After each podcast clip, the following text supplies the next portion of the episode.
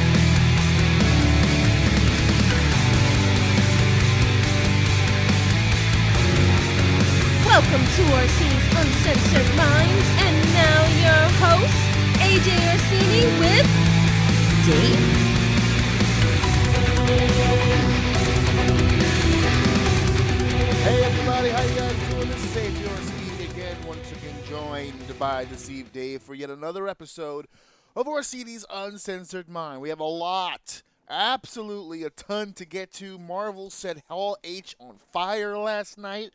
Hell has frozen over. Vince McMahon no longer at the helm of WWE. I got a chance to witness not one, but two, not three. No, let's reverse that. Not one, not two, but three legends of the game all in person yesterday. This weekend was huge. A lot to talk about, a lot to get to. Oh, not to mention, fuck Brock Lesnar. I'll throw that in there. Yeah, you're gonna have to explain that to Yeah, me I glanced, I glanced at that on the crapper yesterday at work, and I On just couldn't, I couldn't understand what was happening. on the crapper. So much to get to here, so much to, to dissect, so much to get into. I promise you all, it'll be a much more positive episode than it was the last time around. I'll Um, work on that. We won't we won't be talking much about children being shot in the face. Uh, there'll be less of that this week. Mm. Although there may be some talk of Vince McMahon shooting his shot on women's faces. There there may Nice. be there may be some transitional material for that. So there may be some over some overlays, but we'll we'll keep you we'll keep you abreast of the situation. But before we begin anything, Mhm. right off the top, Ooh. we've got to check in at Sam Watch. What's going on? Oh, is that what it is? What- so what's going on? What's the deal? What's the update? Everything all right? Everything still on schedule? What's going on with that? Yep, we're just waiting at this point. 30, 30, 30 37 plus three. So we're just waiting. Uh, uh, Dad, Daddy needs a vacation, bro. She need to get out now. yeah, I don't know if her coming out will begin a vacation, but uh, Yeah, let me tell you something. Am I gonna be at work for four weeks? No. So I'm on vacation. oh, okay. Well, if that's what you want to call what you'll be enduring for those four weeks of vacation, all power to you, brother. Absolutely. should Ain't, be- fir- ain't my first rodeo Ain't- of being inconvenienced. I'll be all right.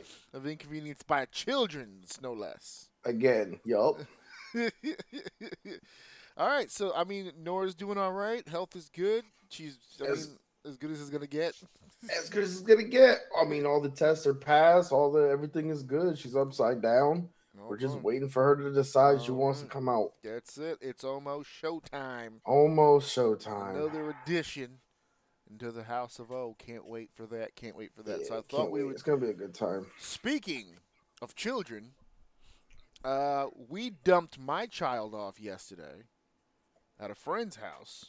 That's new. Mm. That's new. Um, not that he that hasn't had friends in the past, but we've never dropped him off at a friend's house.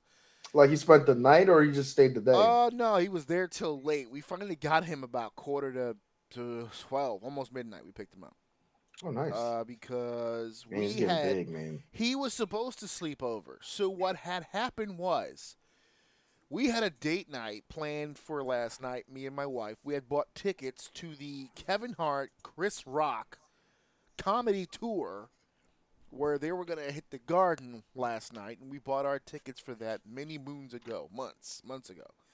We bought our tickets for that because we had confirmed with my wife's mother, godmother, that she was going to watch Alex. And in that scenario, that's an all-day thing plus a sleepover. We've done this before. She's watched Alex for WrestleManias in the past. It's it's we've we've been down this path. Well, uh, her godmother has a uh, ill family member. Her mother is not doing well. As a matter of fact, I believe um, that they uh, have now officially put her in a, home hospice care. Mm. So they're preparing for. You know how this goes.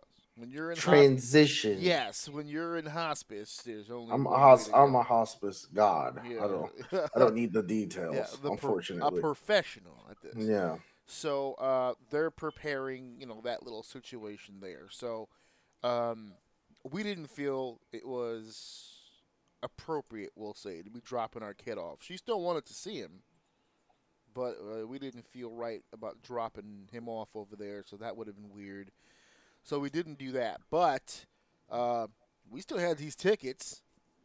And for a minute, we were like, we may have to sell these off because I don't think we're going to go. And then, like a shining bright angel from nowhere, one of my son's best friends, uh, this girl named Annabelle, we see her mom quite often now. All of a sudden, it's becoming a thing where we're spending a lot of time with this family.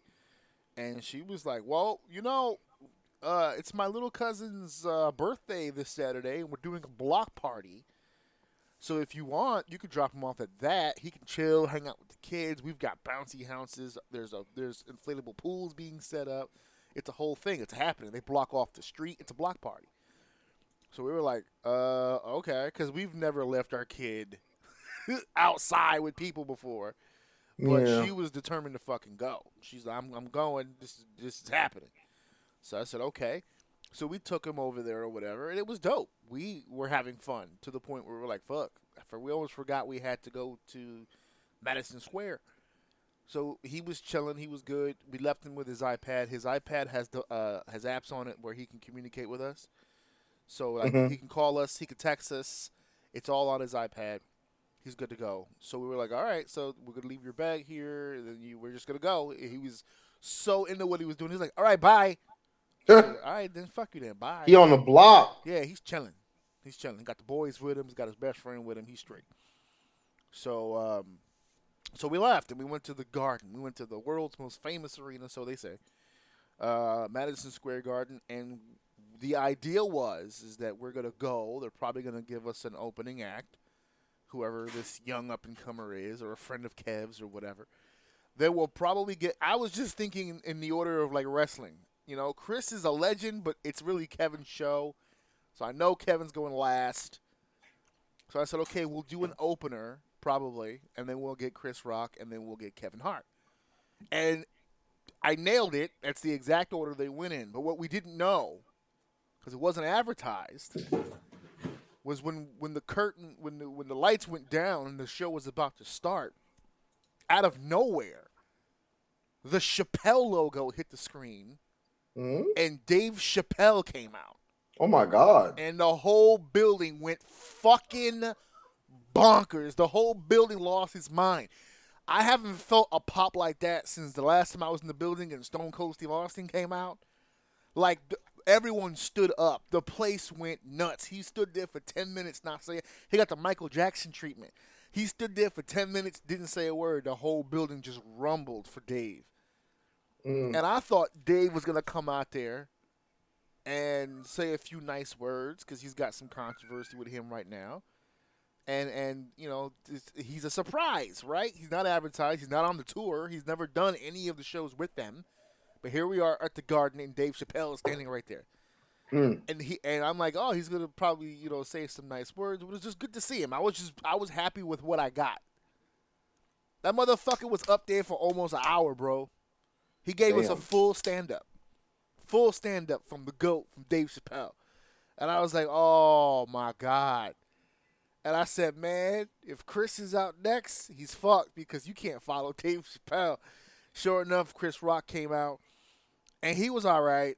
I, I I'm always neither. I'm like I'm always like I'm kind of here nor there about Chris. Sometimes Chris is on it, and sometimes I listen to Chris. I'm like, eh. I don't Yeah, like I don't no, like his I don't like his I feel the style. same way. He repeats a lot of things, and it's it, I don't really like his style. And my wife was like, it was so funny because um, weed's legal here in New York now. So in Times Square and in Penn Station, there are actual weed trucks, like food trucks, but they sell weed. Mm-hmm. They have them in containers and they have them in pre rolls, so already rolled up for you. Yeah, yeah. And so, for some reason, it's become tradition now that whenever I do an event in, in either in Times Square or Penn Station, I stop by the truck. And I just walk around Times Square or I walk around Penn Station smoking a blunt. It's just become tradition now. Now that now that we've been blessed with this wonderful new law. So before Letterkenny, I smoked, and then I went to Letterkenny because I said I'm gonna smoke. I'm gonna get me a fucking big ass sandwich from the concessions. I'm gonna sit in my seat and I'm gonna just live my life happy. A Mhm. fat, hilarious fuck, right? As you should. and Letterkenny was fun. I smoked, I got my usual high, and then I went and got myself a big ass burger, and then I sat in my seat. I had Doritos. I was a fat fuck the whole time I was watching Letterkenny. It was Sounds great. like amazing time. Oh yeah, it was great.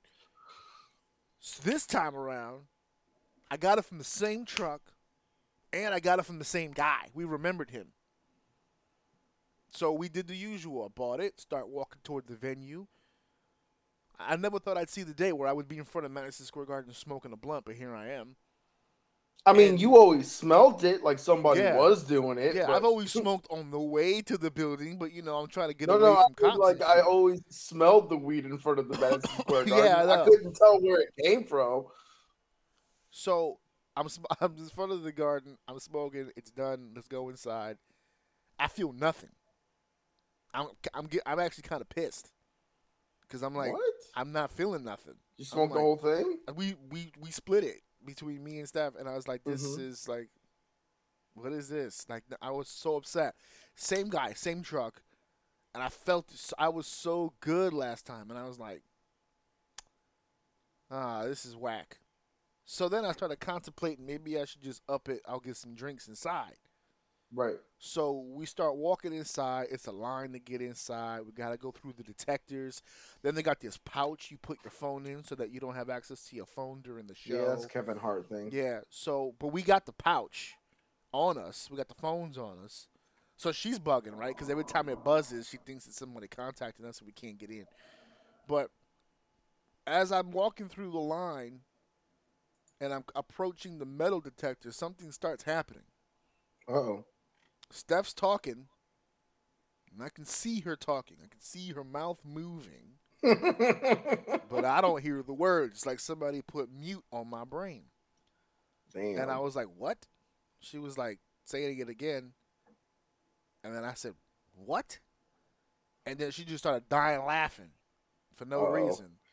Uh oh. And I That said, shit creeped up on you. I said, wait a second. And then I went through the metal detector. I gave him my phone. I put my phone in my pocket. And then you got to go up the escalator to go to your section. And if you've never been in the garden, even if you have 100 seats, which is like right above the fucking floor, for some reason it takes like four escalators to fucking get there.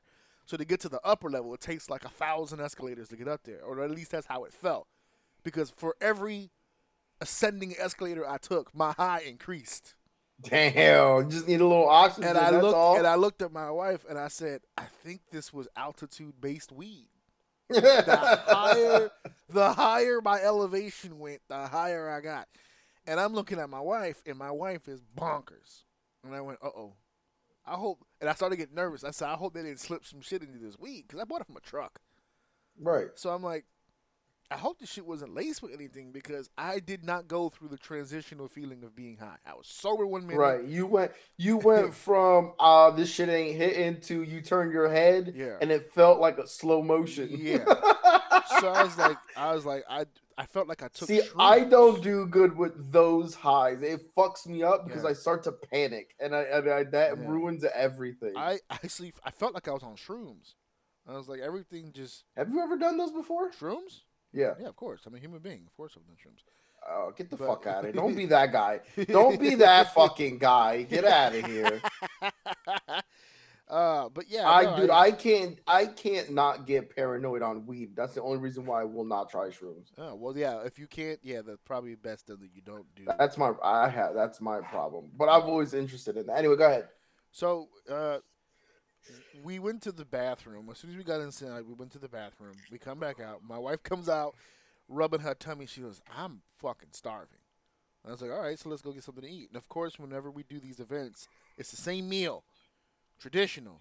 Got to get the premium sausage. Got to get the sweet Italian sausage on the bun with some sides. That's how we Mhm. hook it up. Mhm. Right in front of the bathroom where she came out was the sausage line.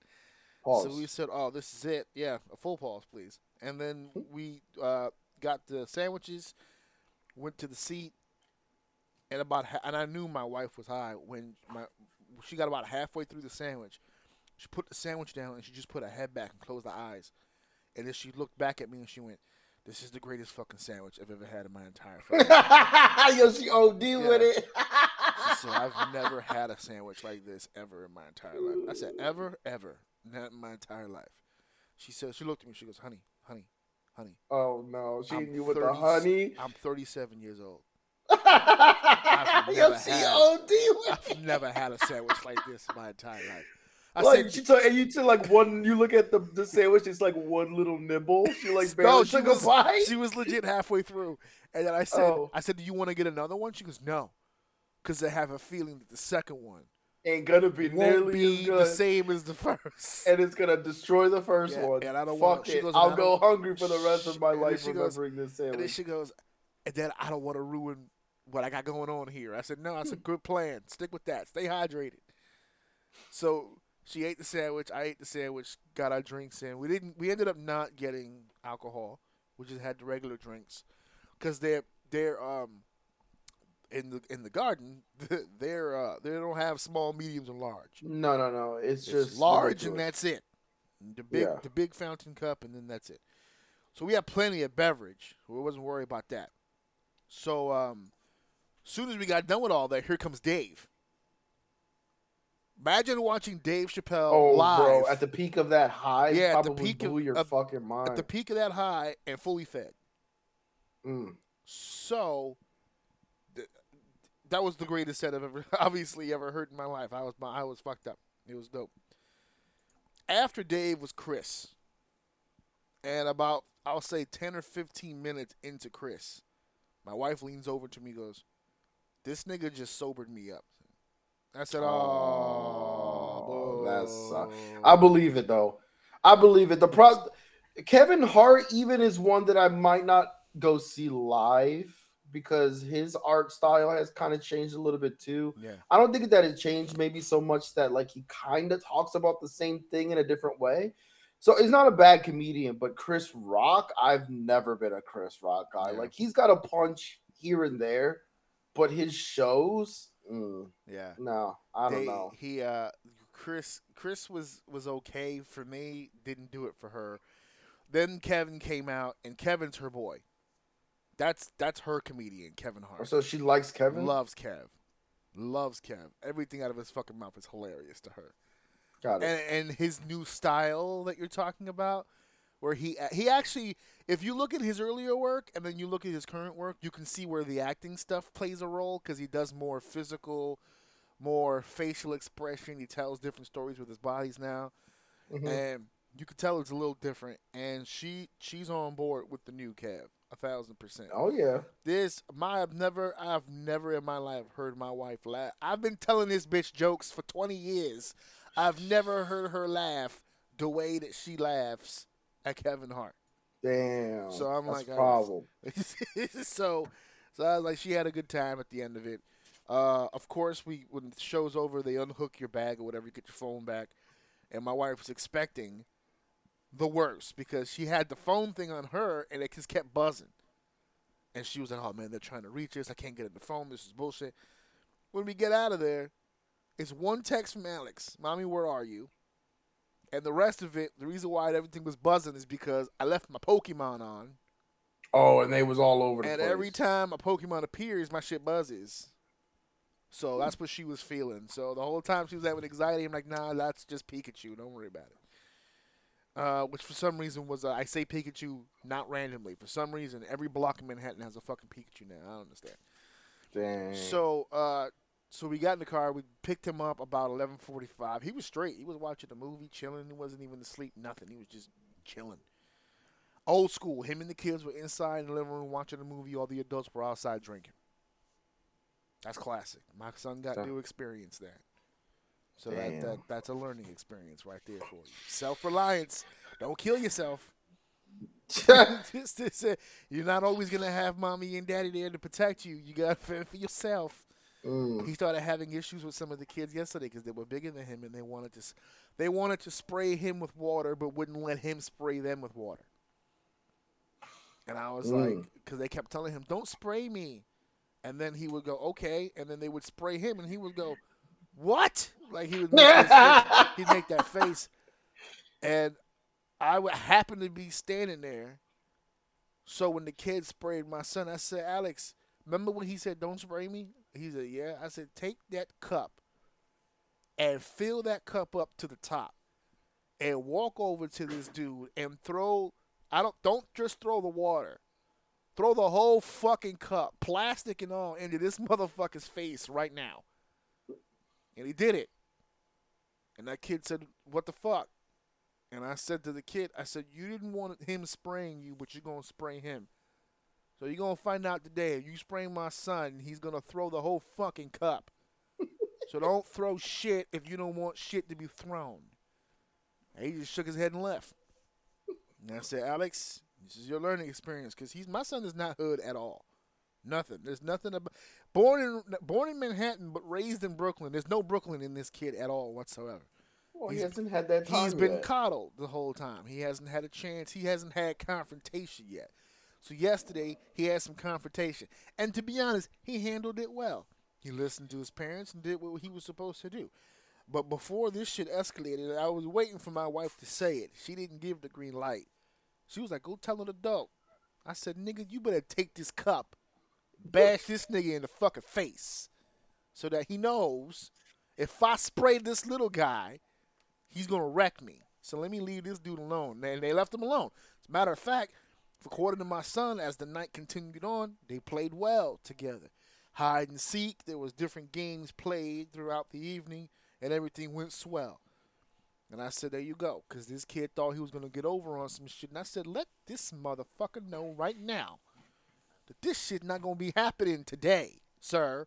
Mm-mm. Tell you from experience. Unfortunately, it's like some nature thing inside us that if you're the bigger kid, you Mhm. try to do shit to the smaller kid. hmm And let me tell you, if And you nip that in the bud early, you won't have a problem. My son is not just the smaller kid; he's the nicer kid, and that's part of the problem. That's the cool I thing about man. Alex, though, because like he said, "Hey, don't wet me," and Alex is the kind of guy's like, "Okay." You know what I mean? He and then you do first. it, and then you do it, and he's not mad that he's wet. yeah, He's mad because you lied to him. Yeah. like you said, you He- said something, he- and he's trying to under, can't understand why you would do something like that. Like I feel like that's what it is. he got Yeah, frustrated, frustrated. because he was splashing other kids, and they were splashing him, and then this one kid got splashed, and he was like, "Oh, I don't want to be splashed. Please don't splash me." And my son was like, "Why? We're all splashing each other. You're literally." My son was trying to hit it with logic. You're literally in the center of the pool, and that's where all the splashing is. If you do not want to be splashed, why are you in the splash area? I don't understand. Oh my god, I love how logical and this he, kid and, is, and man. then he's oh, I want to be splashed, blah, blah, blah. and then as soon as my son turned his head, he took a fucking water gun and started splashing this nigga with the water gun. And I said, Alex, take that fucking cup. It was a clear, one of those clear solo. But the also the other thing that's amazing is that if if you tell him stuff like that, he's not pussy. Like he doesn't not do when you tell him to do something, he doesn't not do it. Sometimes he'll back off on it, but this particular one he co-signed because he was mad. Yeah, I It didn't you. take much to push this dude over the feel edge. feel the fury. Yeah. I told him, I said, you see that feeling you got in your gut? Go with that shit. Go let this dude know right now. This is not gonna fly. This is not okay. So that that that is what it is. And I told the kid too. I said, if you don't want to be splashed, don't splash anybody. I don't even know whose kid that is. It don't matter. And exactly, it don't fucking matter because if you're not gonna police your children, then I'm going to police him because he's not fucking up my kid because you can't figure out your shit. Look, man, at the I'm end of the day, how I, parents. how I gonna feel about it is my intent isn't to hurt that child. I'm trying to teach them a lesson. And if you have a problem with me having a conversation when your kid when you're doing some when they're doing something wrong and you're not there to see it or whatever, I'm gonna say something. And if you don't like it and you have a problem and you want to come up to me with that problem, we could talk like adults and figure it out.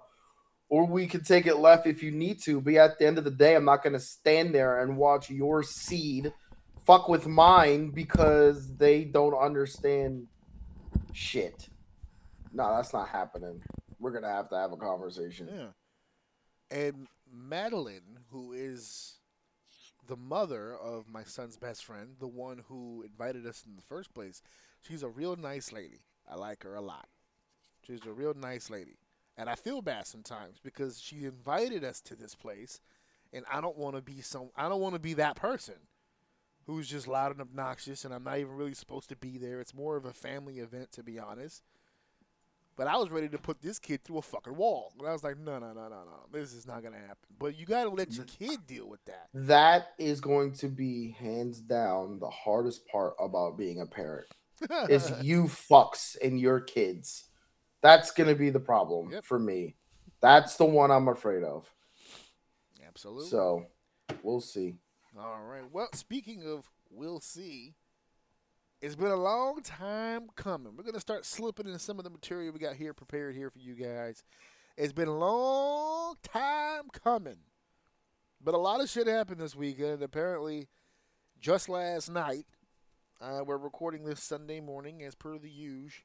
So we'll say Saturday night, Saturday, July 23rd. The Death Before Dishonored pay per view took place for Ring of Honor. Now, if you're hearing this and you're going, wow, Ring of Honor had a pay per view last night, I didn't even know that they still were a company. Uh, to be fair, they're not.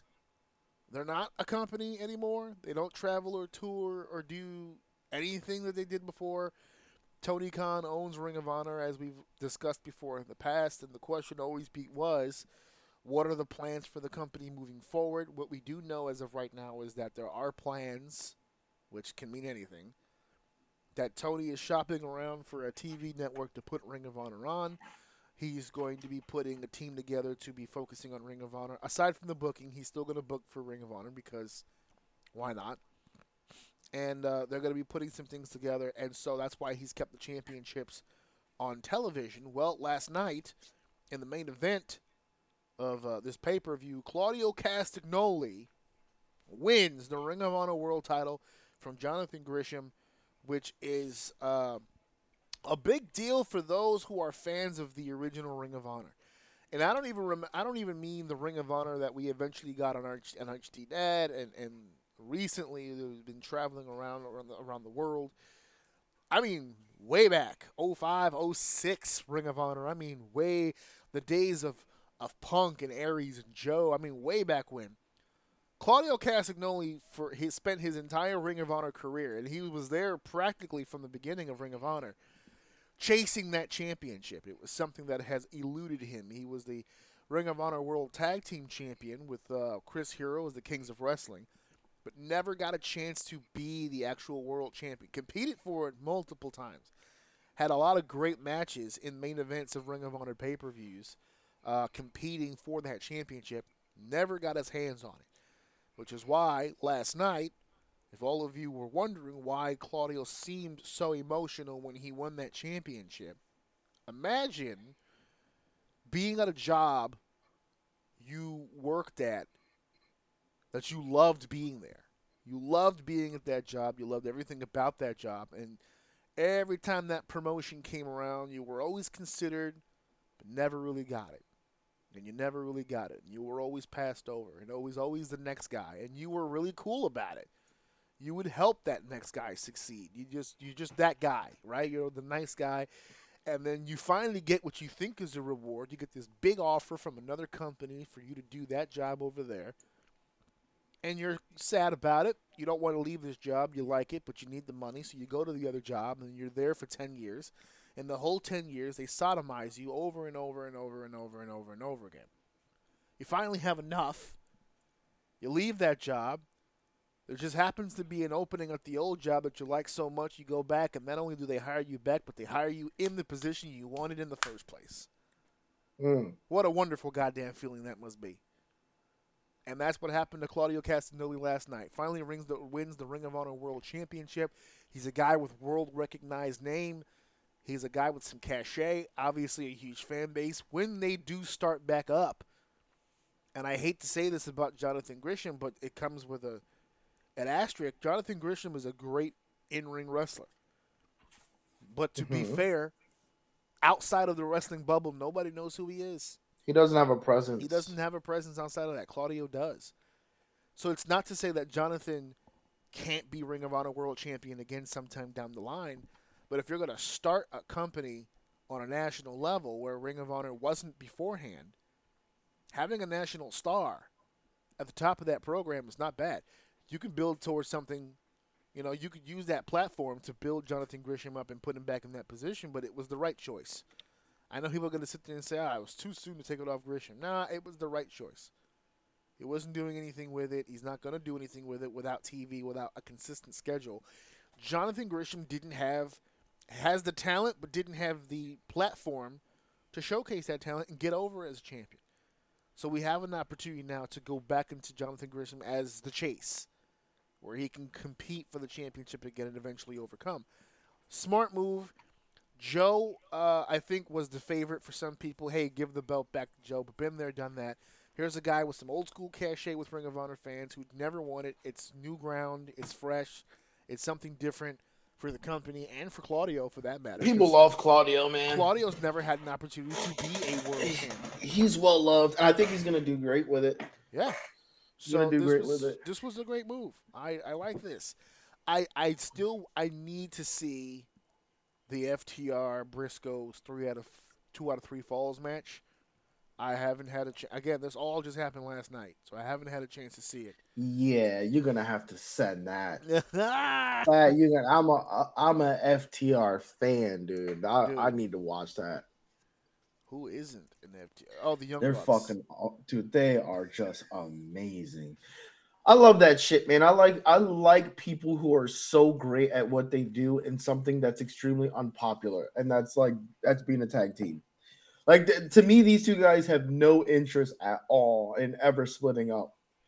Mm. They do it together for each other, and that's how their career is gonna be. and it's so as. funny because you say that. I like they- love that. You say it like that. They have they have no desire to break up, and you know what? If they did, they would still be successful because they're so good. Absolutely, There's absolutely. But again, the, the vibe I'm getting from them is that they they're in this together and they're gonna go out together. Yeah, And I love that shit that's a good. because you don't get a lot to of that. Every time you see tag teams, even if they're good, you're just like, oh, that guy's going solo soon. Like the same thing with uh, Jurassic Express. Like I thought it was great. I I liked the whole, you know, it was a fresh gimmick. It was fun, and then but you just saw it like it's coming soon. The split is coming soon, so we'll see. I was looking forward to them splitting. Luchasaurus can do his own thing. Actually, I don't know if you've seen recently. He's been a lot less Basuda. Uh, listen, I have I haven't got a chance to watch, but I Hmm. did watch. Uh, I started. I tried to start catching up with some AEW, and I watched one episode of him coming out, and the, I instantly thought of you was when Christian Cage invited him out, and he was in all black, and he had a very, very Kane vibe. Even the music was very Kane when he came out with the, with the fire and all that shit, full black. And I wanted to get your opinion on what you thought about that. Did you dislike that? I didn't, but I like him. I I, I know you're not a big fan of that guy. I think he's good, but if he's moving towards that direction, I think he suits a Kane play style mm-hmm. better than the flippy stuff that I know that you don't like. No, once he got rid of the stupid flippy shit, uh, I'm instantly going to be a fan. His whole style now is completely different. I'm not worried so much about the fire and all that other stuff. Kane doesn't own fire. I no, get, no, I'm not saying that. it. All I'm just saying, like, it was a very Kane Yes, vibe. it's a very Kane vibe, which is fine. He's a tall guy. He's a brute of a man, and he has some athleticism to him. That's very Mhm. Kane-ish. So Mhm. it's, he's going to give you Kane vibes. including the mask. The whole look down top to bottom, he's very Kane like, so you're gonna get that. I just needed him to stop backflipping and stop going over the top rope and stop all the bullshit. He still needs to. If I could stop him from choke slamming people through tables on the floor, that'd be great too. That's the that still seems to be a thing. I don't understand. They've changed his whole style and they started making him realize stop being an idiot. Wrestle the way you're supposed to wrestle and you make fun fucking money. So if he stays Yeah. going down this path, he's gonna make fucking money. As soon as he reverts back to the stupid shit, then he's good. I don't understand it. You can be an athletic big man and still wrestle like a big man. Vader did a moonsault from the top rope. That doesn't mean he didn't wrestle like a big guy. Right. You still need to wrestle. If you're going to be a big guy, you need to wrestle like a big guy, especially in a company filled with little guys. Right. I got a Yeah. whole roster full of people Yeah. who do that goofy Yeah, I've shit. made that. I've called that out before. That the size difference between this and WWE are, are significantly different. Yeah. You got a whole roster full of fucking under average sized men doing all the same goofy shit that you're doing. I don't understand. And I and I have I've always heard people say, "Well, it's impressive when he does it because of his size." Is is it really impressive? Now in 2022, is it really It's impressive? it's shock value. Yeah, it still has shock is it, value. how is it, it- there's other Keith, when Keith Lee does it five minutes later? Is it still impressive? It's not. These uh, every big guy now. It's like in the NBA. Every big guy can pull up from 18 feet and shoot now. Okay, well, if every seven footer in the NBA can shoot 18 footers, then how special is it? Because now you could plan for it, and every team has a plan for it now because everyone does it. When you had when Vader came off the top with little fucking moonsault, it blew everyone's mind. He is way too heavy to be up there. What kind of a suicidal maniac would sit there and wait for that? And all kinds of stuff. Now, now we got what was it? Was it Luchasaurus? I think he was. I think he did it. Didn't he do a moonsault to the floor and land on his feet? Like, how impressive is it now? I don't know. I don't move. I'm not. I'm not moved by it anymore. I it's like you. when a seven footer does a dive through the ropes. it's just like, all right, the base is flying now, as opposed to uh, we've reversed it. The people who fly are basing for the bases to fly. That's it. All right, fair enough. But yeah, Claudio Cassidy. It's called evolution, Yeah, not all evolution is is is good. but it's evolution nonetheless. Yes. Well, hopefully we can take charge of how this shit evolves. because uh, if you leave it up to the devices of other people, no, that's a whole other rant for a whole other goddamn day. Because we've got other stuff we just speaking. Actually, actually, I was just gonna say that's a whole other rant for a whole other day. Actually, it's really not because one of the main topics we're gonna talk about, and we're gonna get to it right now because I got shit to do today. Vince McMahon. Mm. You want to talk about evolution and sometimes it not being the best. Where we uh, classic writing plot hole. We've written ourselves into a corner, folks. I'll tell you what. if what your theory was is true, they did it. They Yeah. fucking did it. They Oh, sons yeah. of bitches pulled it off. They pulled it off. They slayed a titan. Power move central. It's the it. When I found out he retired, it confirmed to me that it was a power move. That- Absolutely. That, confirmed it. Now, who who pulled it off specifically? I have no idea, but you know what? Vince gave Vince always gave people the bullets that they needed to take him down. Just no one ever had the guts to pull the trigger on it. Somebody did it. So Somebody who's at the helm? Well, the popular vote would be Nick Khan. That's the popular vote because if you think about the people that he surrounds himself with, would Bruce Pritchard sell him up the river? No. Would Kevin Dunn set him up the river? No. I mean, you look around the locker The only room, new Jeff person- Jarrett? Nah, I don't think so.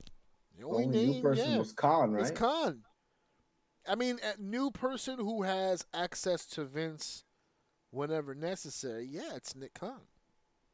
Now, people will respond with that and say, "Well, if it was his power move and he pulled it off, what would be the end goal? Why take him out to sell? So Yeah. he's been he's been He's been- releasing and cutting and all kinds of shit. He's been preparing for a while. This guy has set a plan in motion here. There was more than one panic move, by the way, that took place that day. Vince's retirement shifted the entire just tree, I guess, of how it works in WWE. So, from what I understand, the current chairman and CEO of WWE will be Stephanie McMahon. Triple H has been reinstated effective immediately as an EVP and head of talent relations. And then everything else kind of falls just into place. Uh, from what I'm hearing, Jeff Jarrett will be helping um, with the day to day activity taking place at uh, WWE events. So there's there's a lot of different moves being made.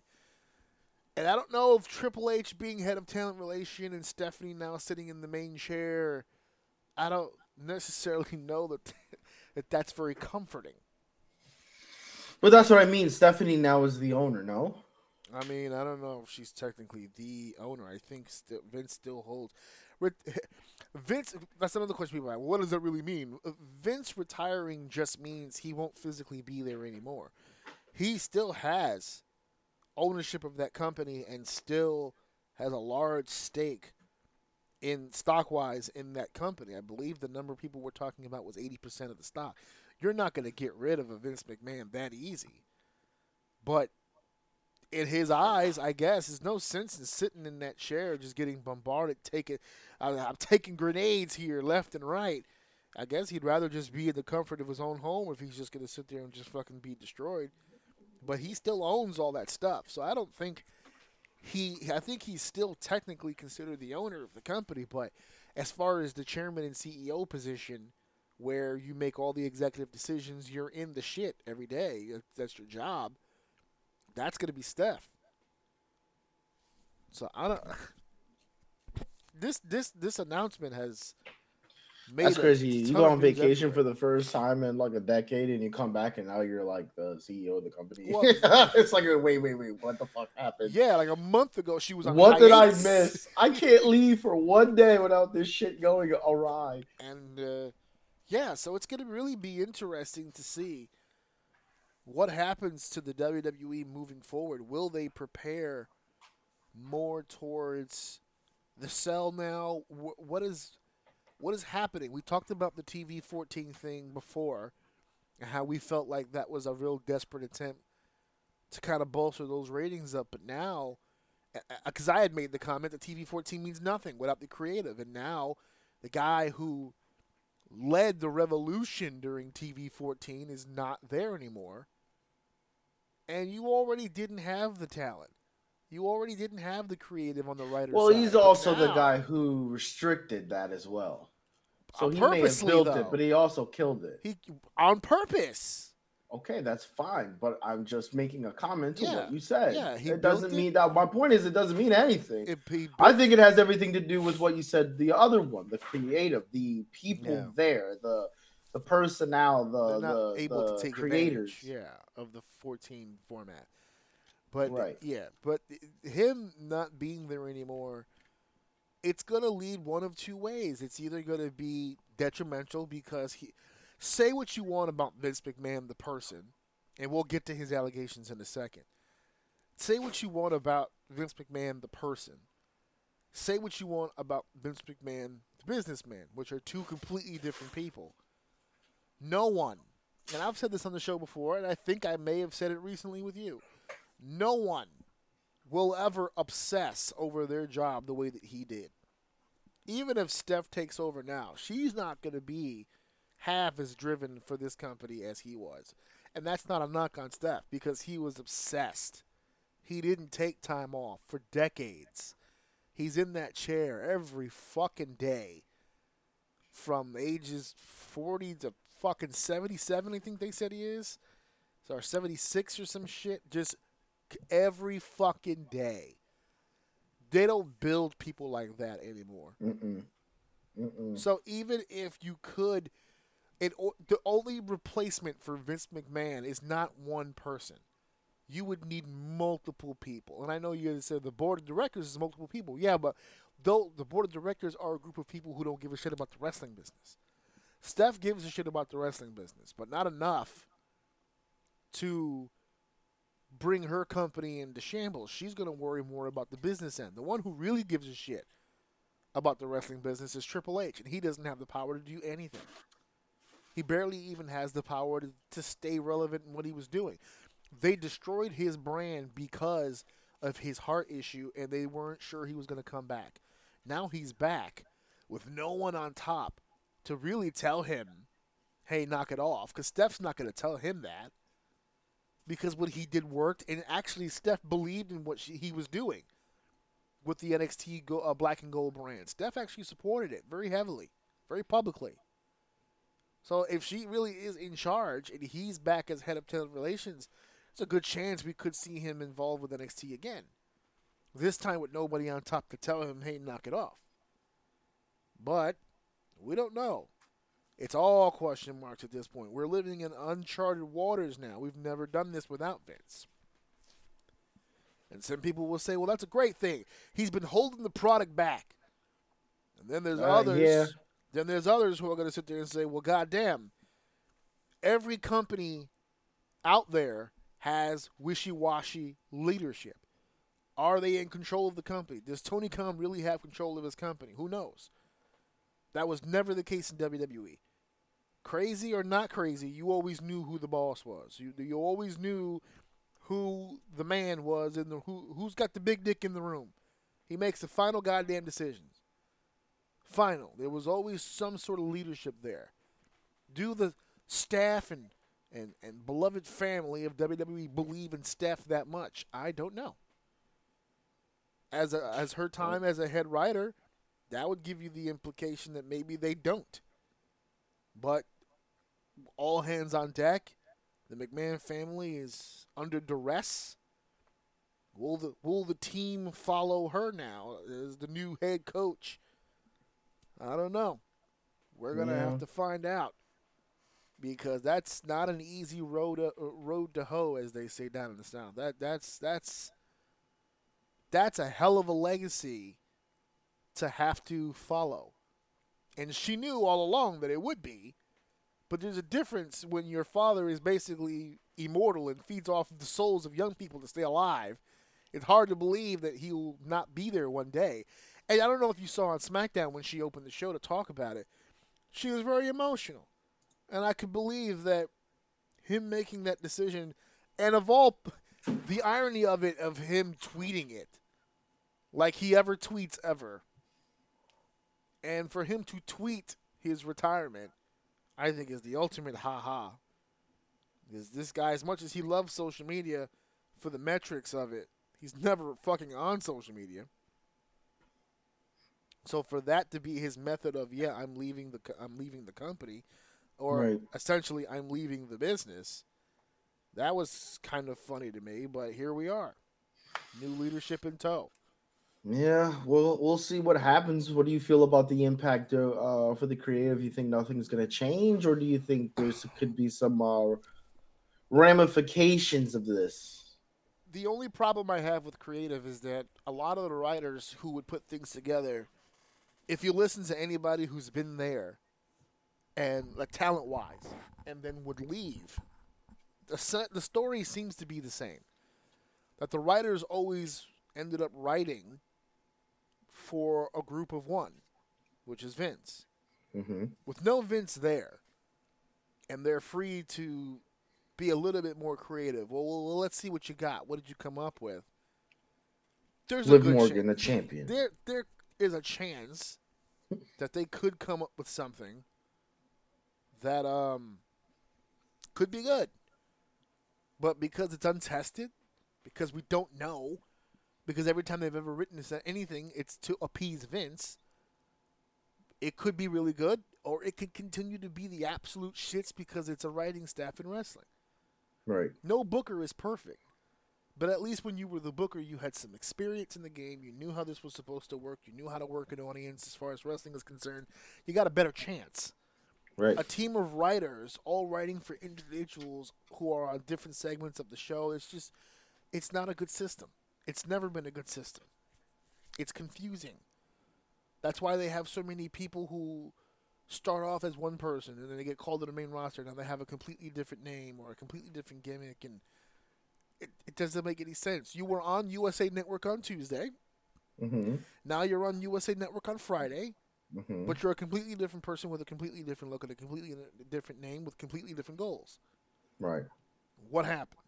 And that's where creative can get fucking finicky and funny. Whoever, I can tell you this right now Steph being in charge spells trouble for a lot of the older guard. John Laurinaitis is, is, is, got to be the first to go. He's the one wrapped up in this shit with Vince, so he's got to be the first to go. Bruce Pritchard, I would be counting my days. Kevin Dunn, executive producer of the television show itself, I would be counting my days as well.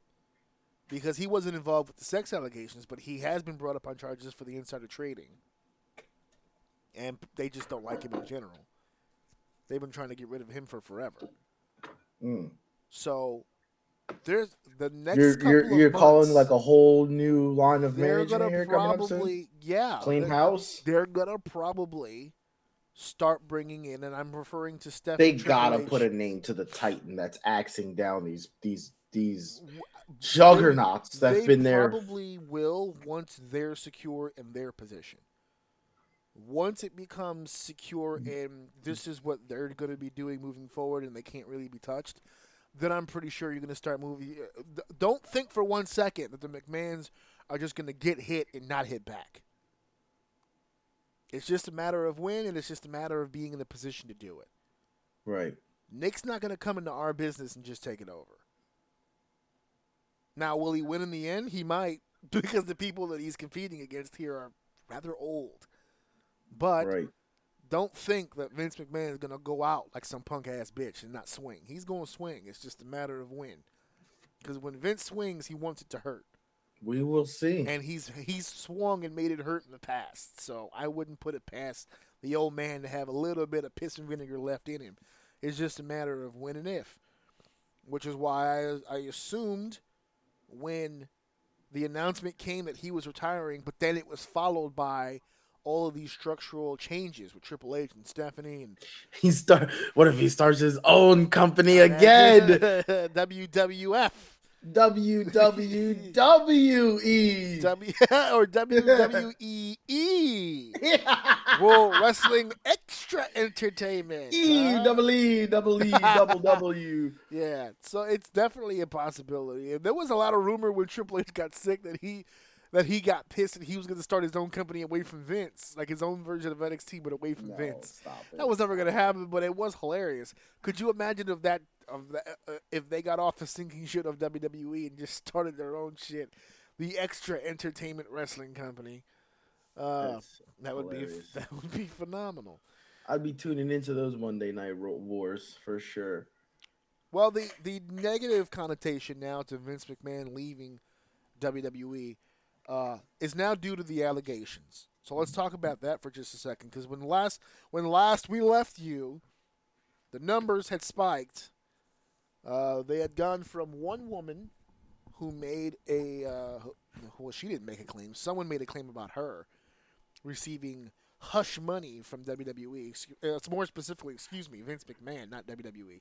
Vince McMahon paid his own money uh, to give her that hush money, those three million dollars to keep quiet. Um, it was one woman, three million dollars. Now we're up to four women, twelve Mm. million dollars, and we now know that all of those women involved signed NDAs, which is why we never heard about it from them. But we also now know that the company that's investigating them for those four and those twelve million dollars are still investigating NDAs as we speak. So there's more. They're not looking for NDAs; they have NDAs that they're investigating.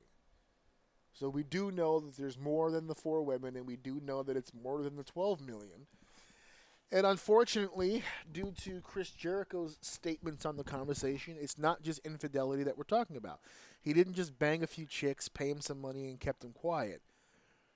There's also now allegations on the table as far as sexual assault, which means that some of these women uh, were paid off, but not so willing on the sex side of things. So it's starting to get a little darker and it's starting to get a little more disgusting on that side of the fence. And it's not just Vince McMahon and his butt buddy John Laurinaitis, but there's other people now being named. It's a whole thing. The investigation is still ongoing. When it comes to a complete end, and they have all the information they need, it's going to be very interesting to see where Vince lands on this because I think, and it should, I think this affects his legacy in a big, big way. Uh, as as much good as he has done in the wrestling business, and this we'll talk about his origins after this, but you know, to have your career last for as long as it's lasted, and hate or not hate, there is some level of respect of what he was able to do and what he was able to accomplish with his company. I guess I'll ask you: Do you do you believe in the eyes of legitimate wrestling fans? If they're gonna sit here and go, man, I love Vince McMahon, thank you for everything you've done, but then it comes out that he's out here raping, that he's out here sexually assaulting, that he's out here doing these things to these women and then paying them to shut up, does that affect the legacy at all? Does that bring it down a notch now? Mm, I don't know. Not really. For like, I unfortunately I don't think so. I mean, there's people out here who still support R. Kelly. So, so, so to say that it's going to completely ruin his legacy, maybe they won't be as vocal, but like some people, you'll always get the argument where it's like you'll get the guy who goes, "Look, I could separate the man from what he did, like, oh, like he the, did, a, like the Benoit thing. Yeah, he he did, you know, what he did for the wrestling business has nothing to do with the fact that he raped women. Like there are a plethora of people out there Nice who who think like that. Like uh like the Michael Vick thing as well. Like, oh, you know, he was a great quarterback, you know, just because he did some stuff offside the field. That's got nothing to do with me. I'm watching the sport. So he's a great so you know, I don't think it's gonna ruin his legacy to the point where it's just like thou shalt not mention the name McMahon. Mm. But uh, I mean, obviously, it's gonna sound like that because just like anything else, the astounding vocal that you hear are gonna be the ones of outrage, not of the ones that are like, "Look, man, he's kind of a dick for that," but like he gave us all these wrestling moments.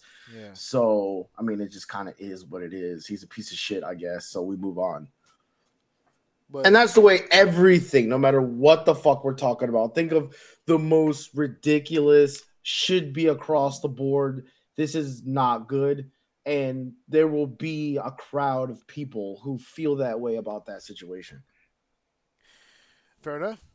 I- I- we're, we're experiencing it now. Uh, I mean, to this day, we're still hearing the Benoit conversation. It was like, yeah, he murdered his family, but goddamn, was he a great technician in the ring? And you're like, yeah, yeah, oh, yeah. okay, like his matches, A1. Yeah, his matches. A1. His A1. matches were fantastic. It's just, you know, I, I really wish people would just kind of get past the whole murdering his wife. Yeah, let's stop talking. I'm, I'm I'm here for wrestling. Yeah, let's talk that's wrestling. really bringing the vibe down, guys. Yeah, yeah, yeah, yeah. And, and you know what to say, man? I'll be honest with you. I'm not faulting those people, right? Because it's not unrealistic for someone to not give a fuck about that stuff. Like it's not their life. They don't really care about it. They inside know it's fucked up, but it's not something like it's like telling someone it's like telling someone they're not allowed to enjoy something.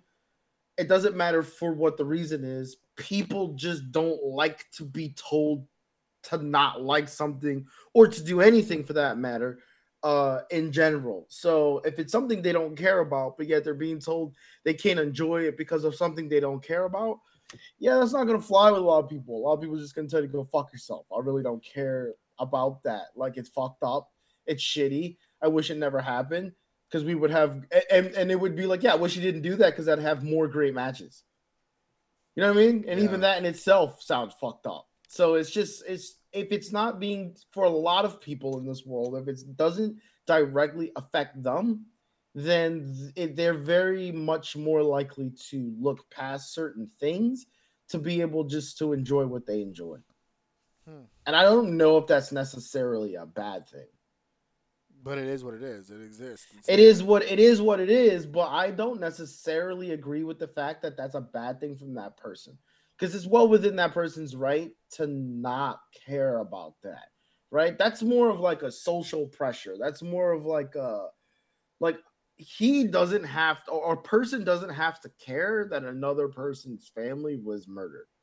Now it's fucked up, and he'd be like, "Yo, that's kind of fucked up, and it shouldn't be that way." But he's within his right to not give a shit. Is my point. Mm. And there's a lot of people out there that don't give a fuck. That do not give a fuck. that fuck. do not give a fuck. He was like, okay, yes, this child and this woman died. That sucks, but that headbutt off the top. People rope- die every day. Yeah, yeah, that's the other one too. People die Yeah, every day. People die every day, dude. People die every There's day. people dying right now as we speak. Someone's getting stabbed. Yeah, and Benoit's headbutt off the top rope was a one. So I don't know. It's just it is what It it just it's again, it's a social pressure. I personally don't agree with the fact that you know you do that, but that's my own stance, and I will never project my own stance on anyone. I understand that at the end of the day, you don't have to give. Actually, we are emotionally trained not to give a fuck about stuff that's not directly affecting us, right? Because if we did, we'd all be depressed because you can literally go to the corner store and see someone going through something,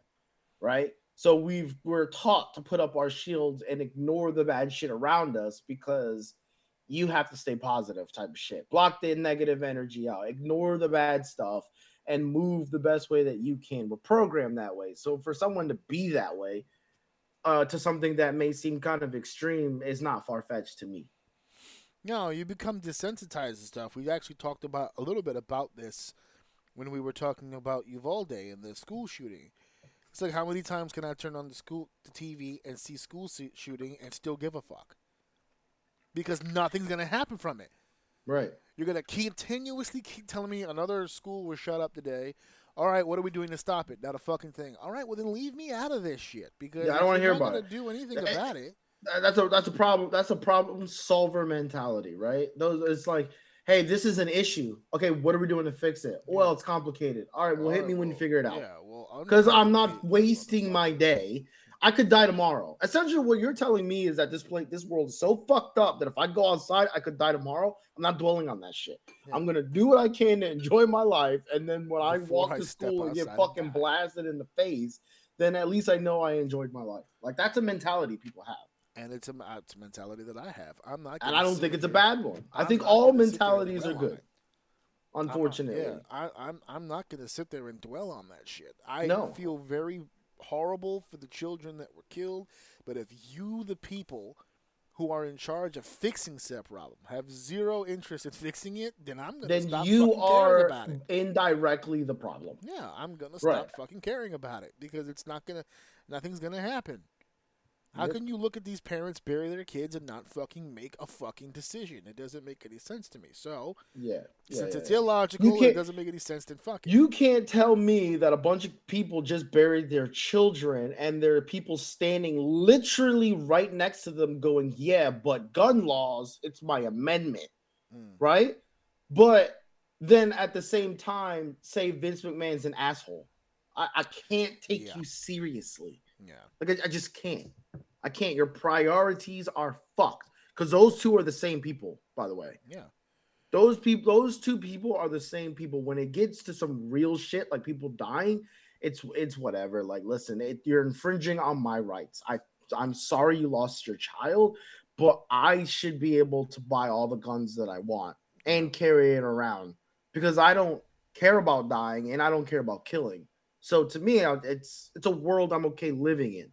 You can hold that emotional damage that you have now. I mean, you'll time will heal. You'll feel better later. You'll be laughing in no time. Yeah, don't just- worry about Just it. Just make another kid. You straight. Just make another kid. You got it in you. Come You're on. Good to go. And I don't understand what the hubbub is all about. I mean, But I mean, I got this gun I'm about to buy, and I really need you guys to not restrict me from buying it. said, "Listen, I feel bad for your kids, but I've really been saving up for this nice scope that I'm gonna Yeah. put on my shit. Yeah, yeah, I'm gonna be able for to hit sure. deer from like hundred yards out, bitch. Like this is a thing. People are people are at the cemetery with their burying their kids, and like three blocks over, they're having a, a firearms parade. yeah, per, a It's just like, bro, Yeah, it's crazy, and that's why when people get so outraged with their this shit, and they get all red in the face, and they're yelling at other people next to them, "Fuck you, fuck you!" Like these, I I seriously look at these people as they're all sick. Like you're you're just you're mentally you can't even process thought.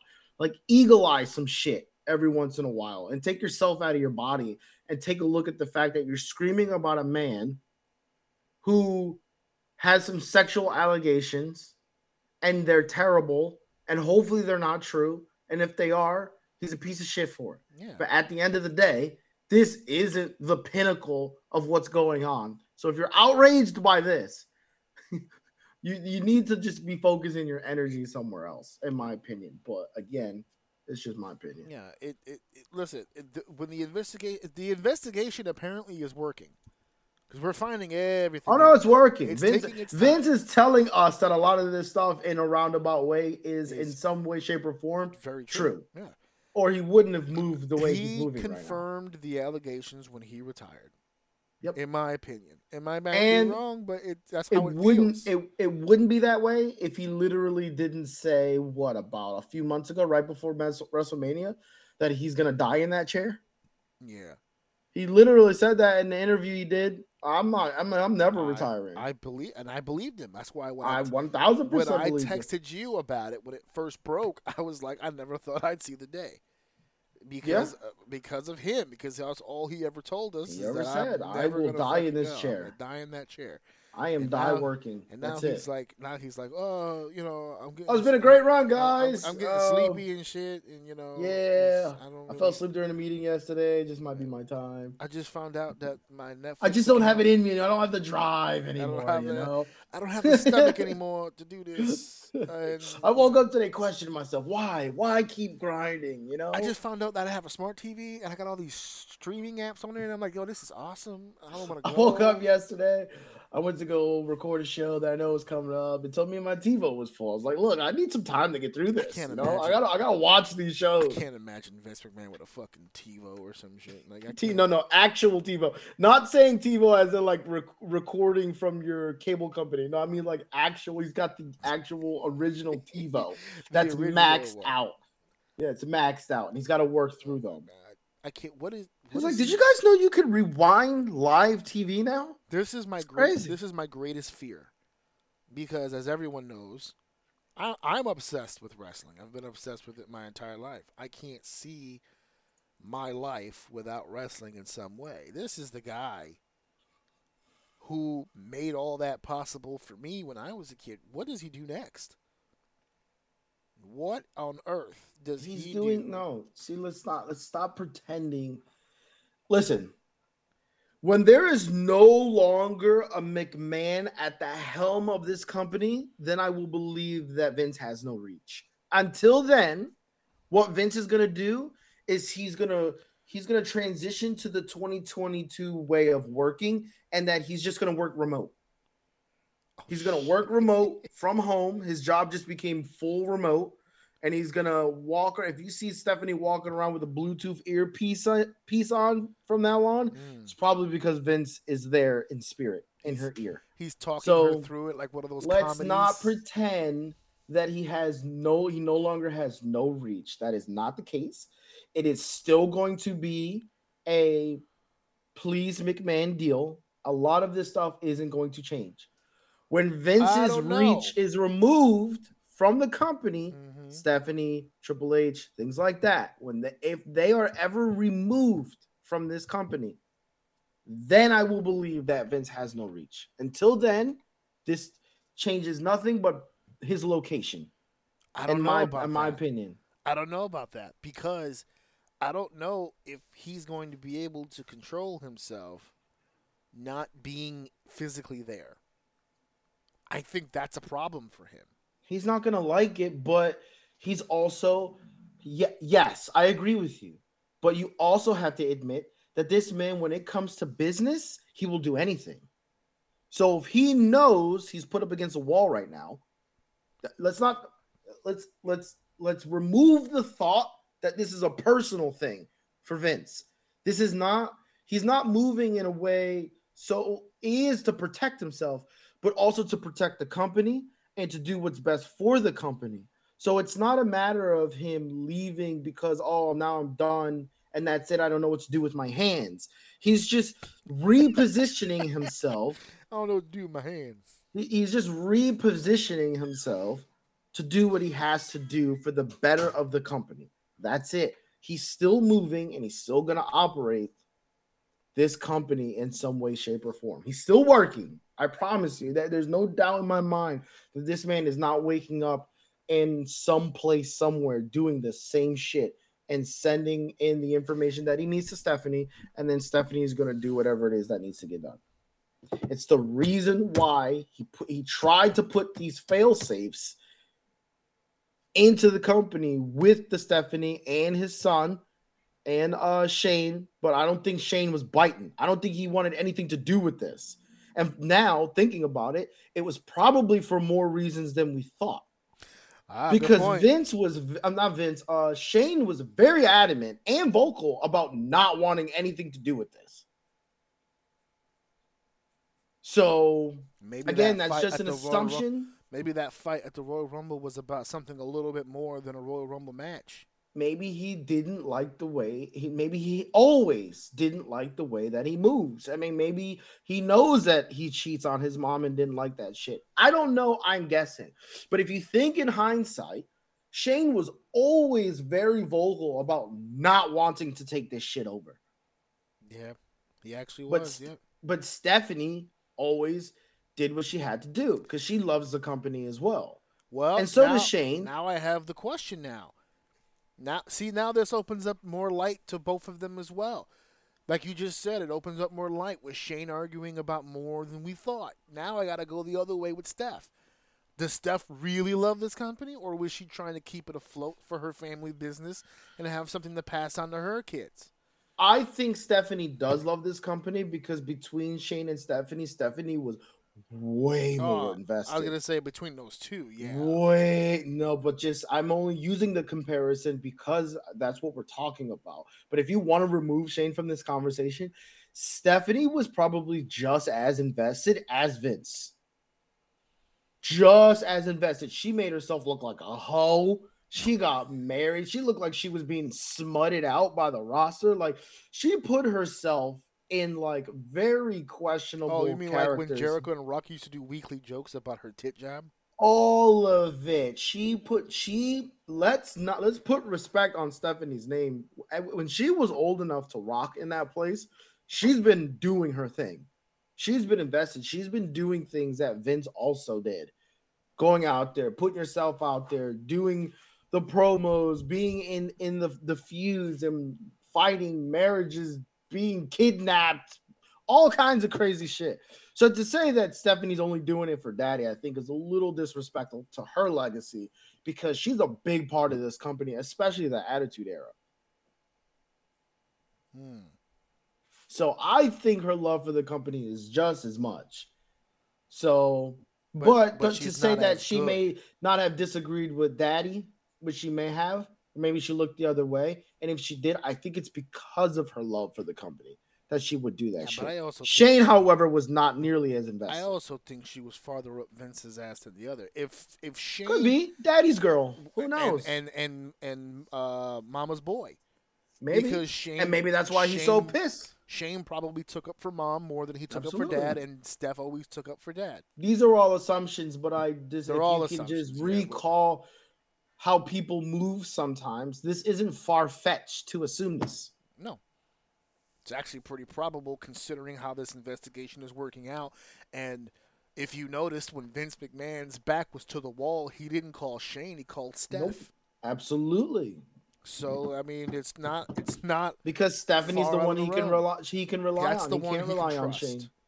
That's the one he can trust. He knows he can trust. She's he gonna get it done. He knows that if you're even though even though it sounds ridiculous on paper, if they do what you pitched, Shane's in that chair with an earpiece and Vince is at home telling her what to do. He knows Steph's the one who's going to listen to that earpiece.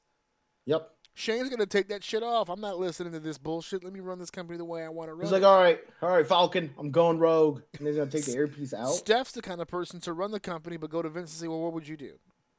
Shane wouldn't do that. I think at this point she would do that, but I think at this point Stephanie knows what she will do. And she would rather use her own Vince judgment than to go through her own judgment, if that makes sense, right? Yeah. Without talking to Vince, she got something on her plate. She has to make a decision. She knows what she would do, but she knows what Vince would do. And she would always, I think she would always do what Vince would do Yeah. Got the, even without communicating. So that reach is still there. got the bracelet. as long as she's there. got the bracelet. WWE. and that's the and that's one of the that's one of the whole reasons why people of this stature want their children to take over the company and follow in their footsteps so that other people because no matter the bigger you get the more piranhas that are going to try to come after you. You have to have some self fail safes.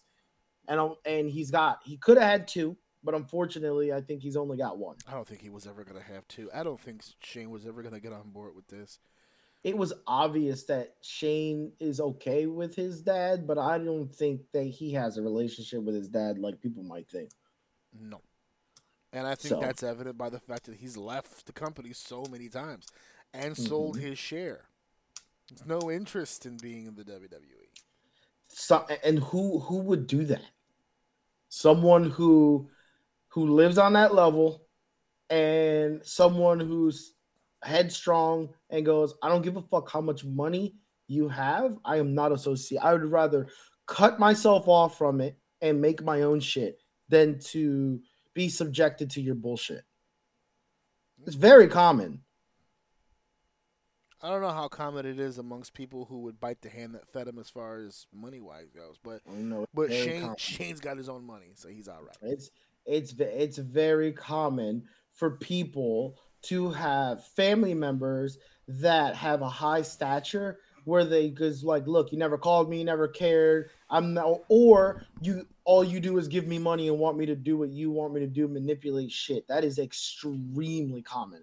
But a lot of people don't talk about it because what do you think the average person who doesn't have that will say to that person?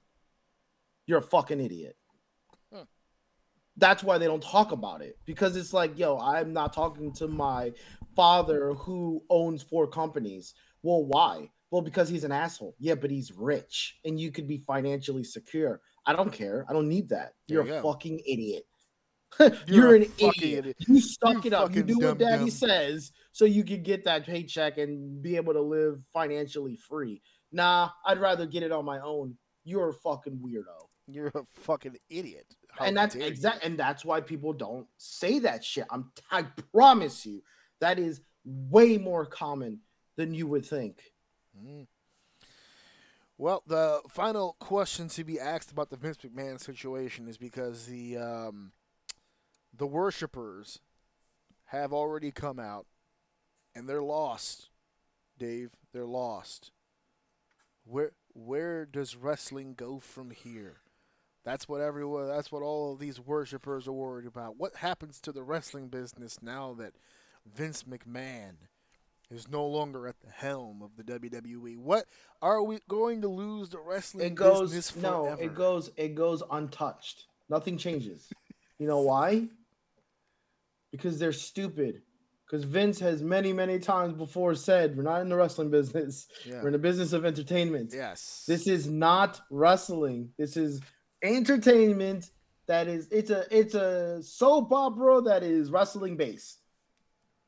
So nothing's gonna happen to the wrestling business. The. ROHs, the AEWs, the New Japans are all gonna exist in its current state yes. and entertainment itself and WWE may alter. If anything, if anything, the only thing that can change is that some new leadership gets taken and they change the direction in which then it becomes more wrestling.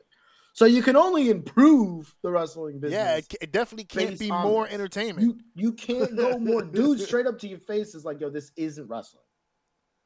This is entertainment.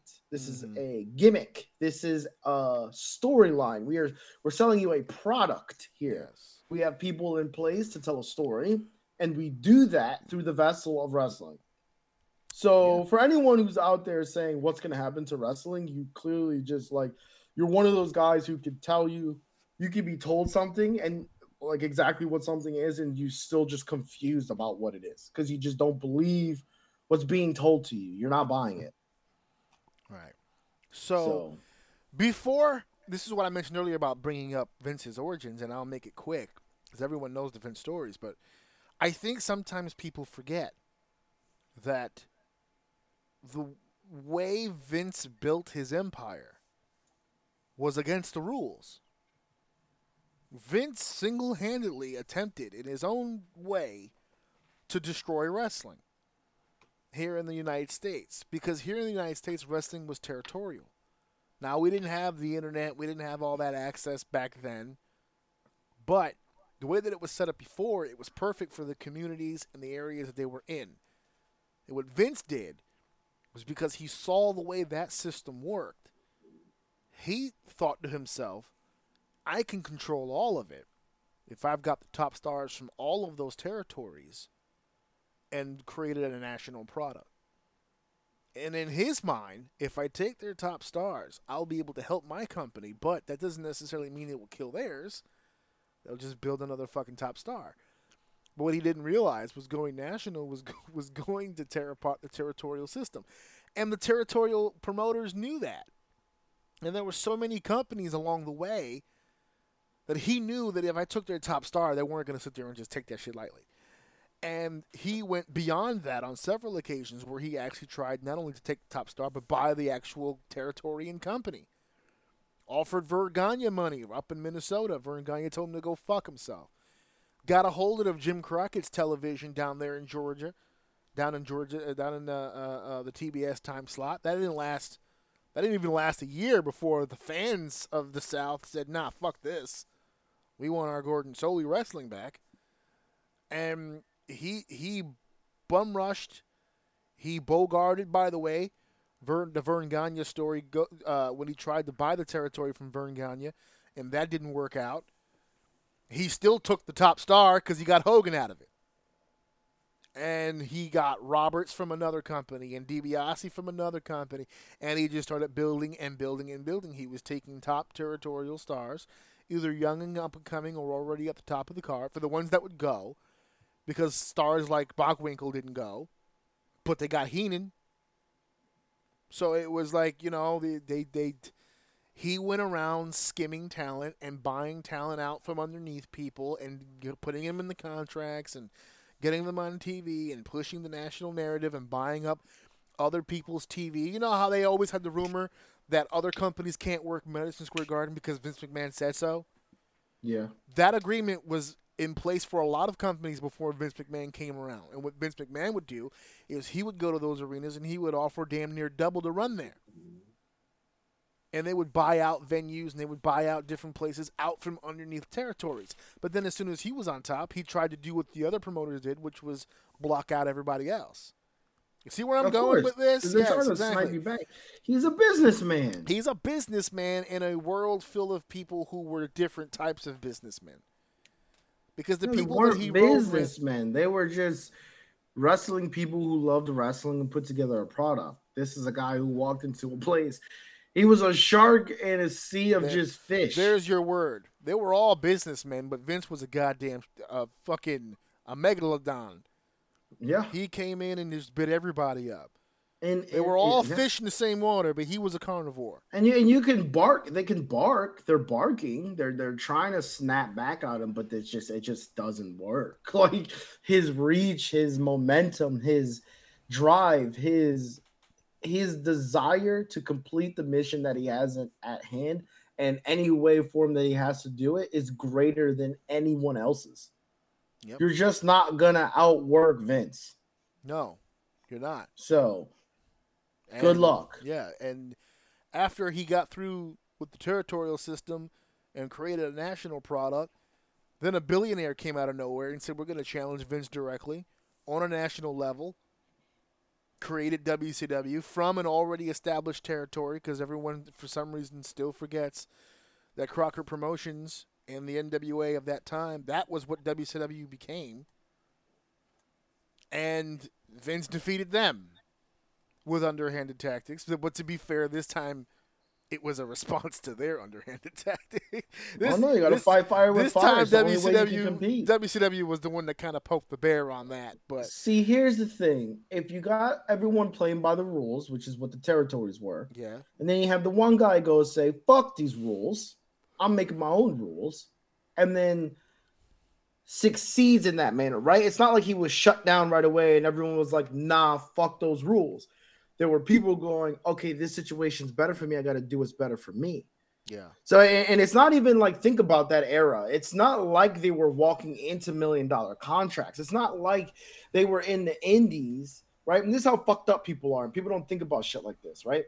It's not like they were walking out out of like let's say let's say fifty thousand dollar contracts to go to a, a five hundred thousand dollar contract, right? Obviously, it's better for you. These guys are moving. I would love to see those contracts. You're probably talking like two grand a week to like maybe four grand a week or some shit.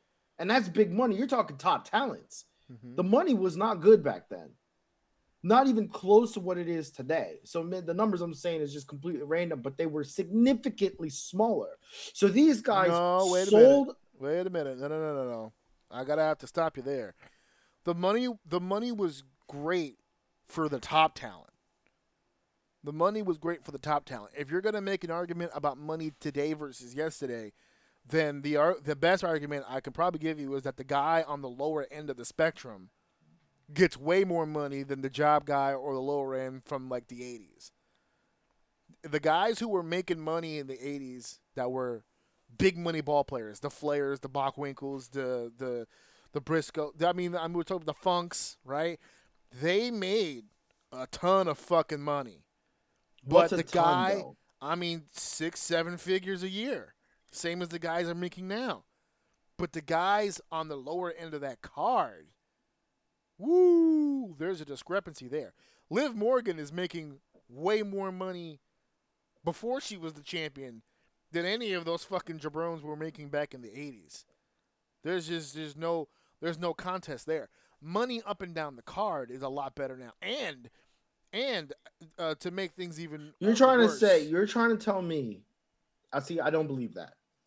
You're Well, I'm- trying I'm to tell basing that me based on the talent themselves because you're trying to tell me that pre Hulk Hogan, Hulk Hogan, I'm talking before he was with Vince, was making six figures wrestling. I'm calling bullshit. you can that's fair And I'm good, and I will try to look it up. And if I'm wrong, I'm wrong. But I'm call, especially back at that year, I'm calling bullshit. There's Well, no way they the were fucking making that much money. if you're talking the era before uh, before Hogan, then you're gonna have to also include um, inflation to those numbers because the money is not the same as it was. you can adjust for inflation, that's fine. But they weren't making 6 They're, figures. I'm telling you, they were making a bunch of fucking money. A lot of okay, but the, listen, man, verbiage is verbiage is important. uh-huh. To say that they're making a bunch of fucking money, you're correct, while also not proving me incorrect. Okay, but you just This- asked me after I said that. Well, what's a bunch of money? And I told you six or seven figures. I'm very. and I'm telling you that I don't believe it was six okay, or you don't have to believe it. If you want to look it up, that's fine. That's what I'm saying. I'm telling you. I'm saying I don't us. believe that. I'm I telling don't you believe. Hulk Hogan in a territorial area before Vince McMahon was making six figures. Ask ask Jerry Lawler what he was making pre Hulk Hogan in the Memphis territory. And I'm Maybe was telling, and I'm telling you right now, it's a high fucking dollar amount. Okay, it can again, it can be, especially like as you described, being the top talent versus not being the top talent. That's where the is discrepancy is. Significantly big different. Big drop. But you could be talking, you could be talking six figures to 20k, the differential, or you could be talking, I'm making 50k and the person on the bottom is making like a hundred dollars a night. That's that's a big yeah. difference in money, but it's not six figures. definitely. But if you 50K. if you adjust for inflation, then I understand what you mean. But at the end of the day, my whole point is is that these people didn't give a fuck and they were just gonna go for themselves with the money because Vince at that time, how proven was Vince? Like, did Hogan know he was gonna be Hogan?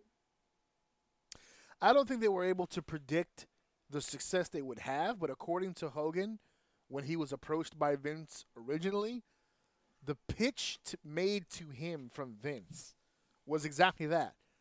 I don't know how far this will go, but I guarantee you, you're going to make the top money, and I'm going to push you the hardest.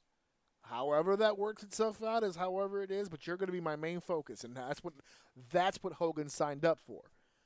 I want to be the because because in AWA he was a top heel. He was positioned as a top heel. Remember, AWA Hulk Hogan, if I'm not mistaken, that was the era of Hogan that did the Rocky Balboa movie, Thunderlips. He was the heel, mm-hmm. Thunderlips. the the the the the the, the, the man, what is it? The mountain of whatever, all those nicknames he had. Thunder Lips. That was Right. that was pre Hulkamania, but he had the look, he had the size, he had the charisma, and he had the Rocky movie. And Vince McMahon said, "You're gonna be my guy." I don't know where where this is gonna go, but I have a national product that I'm just starting. I need a top star. Right. You're and it. You're that guy. So he only really signed up for the possibility of being a star because they didn't know for sure. But when the when when when somebody with that much money tells you you're going to be my focal point, you sign up. Especially at that time, there was a phrase back then. It's not used so much anymore, but back then it was a big phrase. Figured in.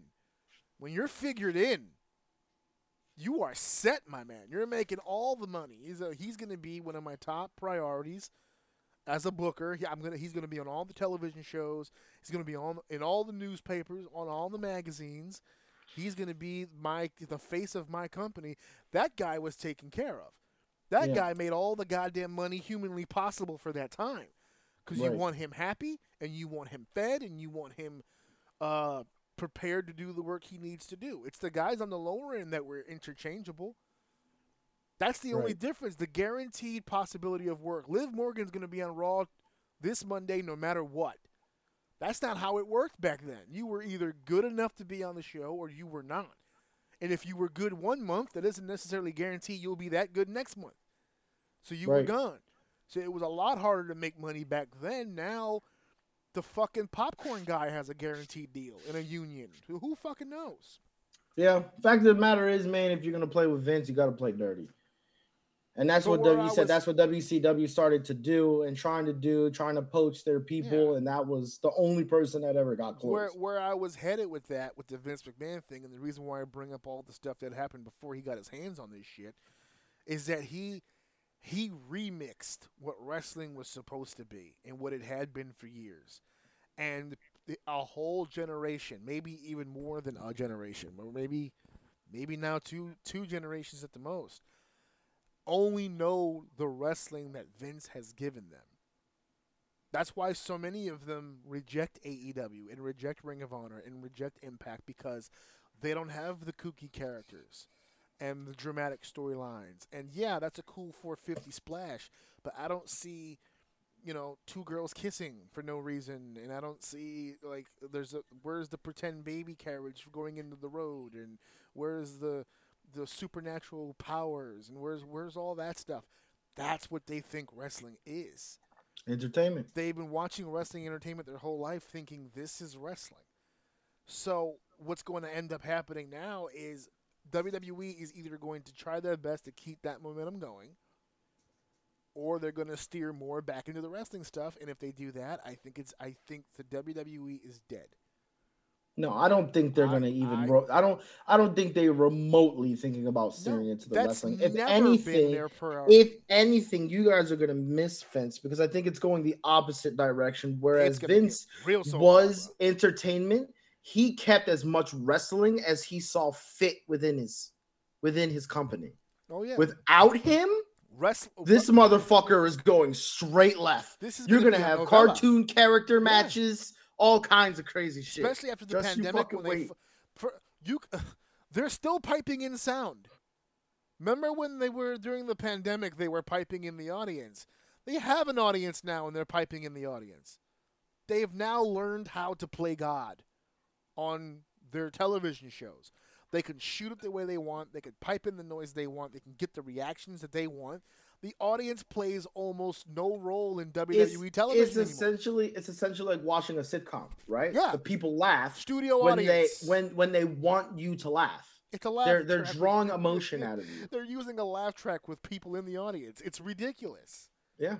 And with Vince, I always thought they were doing that with the whole John Cena era because they wanted to push him as the good guy, but it would almost be a astounding boo because unfortunately kids can't out yell grown ass men.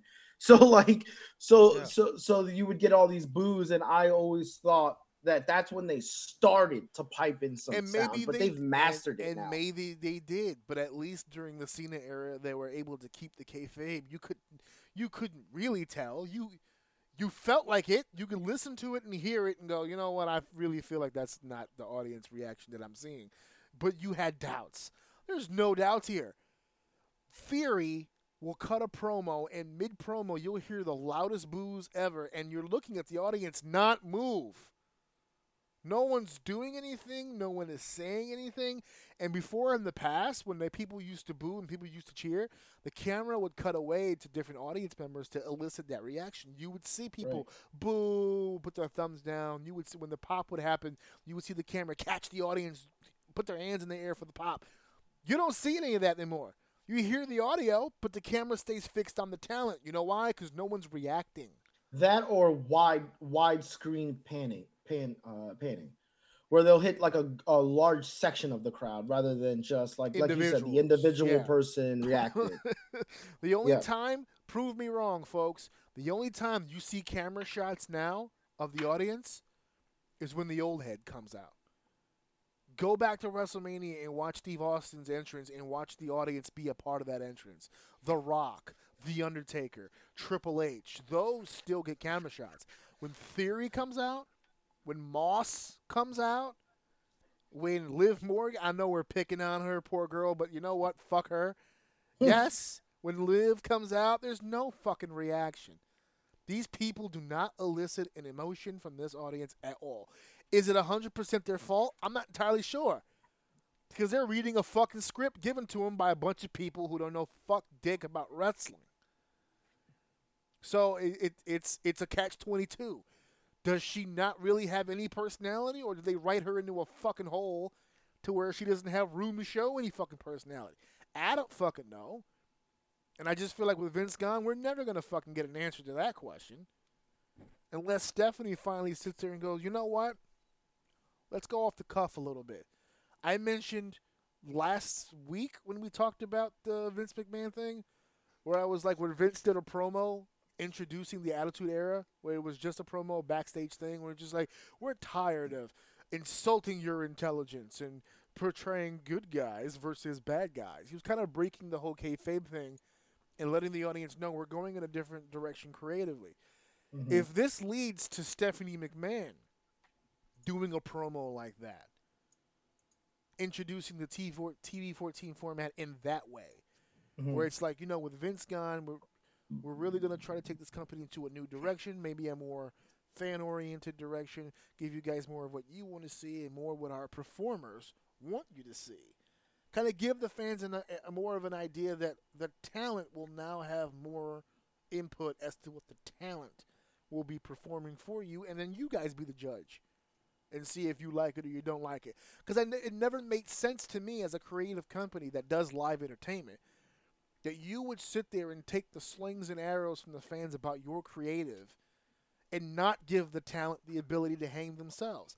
I think fans would be less negative towards WWE if they just let the talent do what it is they want to do. Because if you watch AEW and you watch all the WWE talent that said, man, I got to get out of here because they're stifling me. And then they go to AEW and Tony goes, hey, do whatever you want. And they fucking suck. no one's blaming Tony Khan for that. They're blaming the fucking sucky guy. Right. I think if WWE allowed certain talents to be like, here, here's the ball, here's a pen and paper, write down what you want to do. I'll read it over. I'll give you the green light. You go on TV and you fucking do that. And let's see if that gets over. And if it doesn't, and the fans go, well, this is garbage, then I want you to tell the audience, hey, sorry guys, that was my fucking idea. Because it's a two way street. Vince McMahon gets a lot of bullshit for stifling the creativity. Oh, he's a 77 year old man. He doesn't know what's hot today. Well, you got a couple of 20 something year olds who are on that roster who also don't know what's hot today. And who also don't have a creative bone in their body. Who have no fucking personality at all whatsoever. And couldn't get couldn't wrestle their way out of a fucking sweater. And have no fucking idea what to do to get there in the business. So I Yeah. think it's a catch twenty two. We're gonna learn more about this company with Vince out of the way. We're gonna see if his structure We'll really see. worked. On record, I don't believe he's out of the way. Me personally, Okay. but we'll see what happens. I don't think it will be immediate. I think he's gonna have a heavy hand in it Definitely in the Forever. Weeks, weeks, months, maybe the first year, but eventually he's gonna fade out. He's gonna be 80. So he promised me that he was gonna die in that chair. Imagine that he was on his an actual hospice and they rolled in the chair for him to die in. With Vince a- McMahon, we're a- about to give you your last a morphine head- shot. head But um, if Stephanie wants to know uh, what should she do here before you go. yeah, before you go and you die, uh, how would you file this form before you? Yeah, yeah, yeah. What, what, what, what, what would you? Uh, how would you take this? Uh, how would you take this gimmick before you? Uh, before you? Before we give you this last morphine shot? Oh, thank you for the answer, Vince. Rest easy, rest easy, rest easy. Close your eyes. We're gonna take care of it. Just close your eyes. Ah, man. So, you know, on the one end, thank you, Vince, for all the memories you've given me. On the other end, if this investigation comes out the way that we think, fuck you, Vince. I don't know. Where, where's the, where on this fence will lie? I guess when the investigation comes to an end, we'll figure it out. Yeah, Uh, we'll see. So that's the Vince McMahon story, Steph. We got one last thing to talk about, then we're going to head out of here. I know you got to head over to work. I got some things I got to do, but I would not. Oh, boy. I said a bunch of shit happened this weekend. Kevin Feige in Marvel Studios head over headed over to the infamous, which is really becoming infamous. I think Marvel really made this the place to be. Hall H over at San Diego Comic Con the Comic Con on planet Earth, the San Diego Comic Con. Uh, this is where all the good stuff comes out, not just Marvel related, but all everyone brings their A game to Comic Con San Diego, and of course the heaviest of the heavyweights all go to Hall H. That's where the people sleep like three, four days on the ground, for three or four straight nights to try to get into Hall H because it's first come first serve. So uh, Marvel did a whole thing yesterday, made some unveilings, some different announcements. So I just wanted to briefly just run through this real quick, kind of get your opinion on things, and I wanted to share some information of my own. First and foremost, I wa- I was shocked by the f- very first thing that was mentioned. I was shocked because for the first three phases of the MCU, I didn't know we were in the Infinity War saga or the Infinity Saga, whatever. I didn't get that until it was almost over. Mm. Like around Endgame, I started hearing about that, and then Endgame finished up, and all of a sudden now it's the Infinity Saga.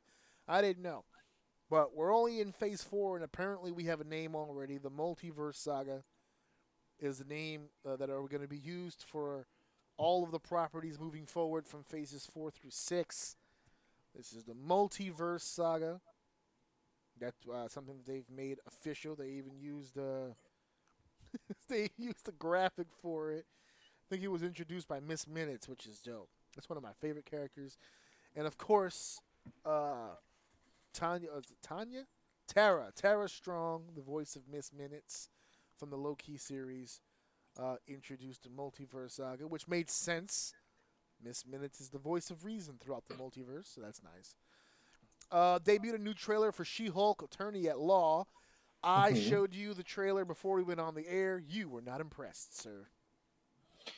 No, I mean, I need to be fair because I do this stuff a lot where I'm not very easily wowed on trailers. Mm-hmm. uh, which I will contradict myself here when you get to the next one. But uh, I I get very strong Captain America first movie vibes from this. Wow. We're, Okay. we're we're building we're building the character here. I feel like this movie will be very important for her specifically.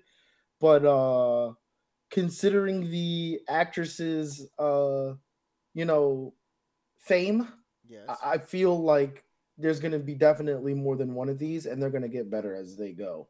But I think this one's obviously going to be extremely uh, character building heavy.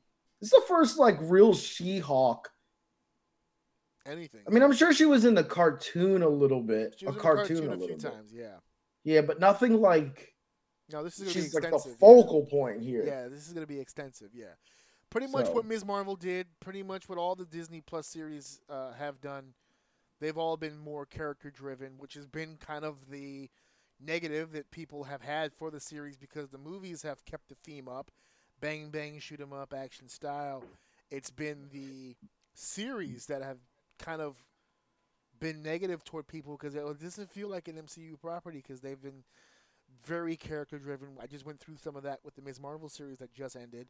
She Hulk is up next, so we're gonna get more character development. But uh, the character development all leads to a focal point, and I'll get to that when we get to the end of this list here. Uh, but you, you you're keeping an open mind for She Hulk thus far.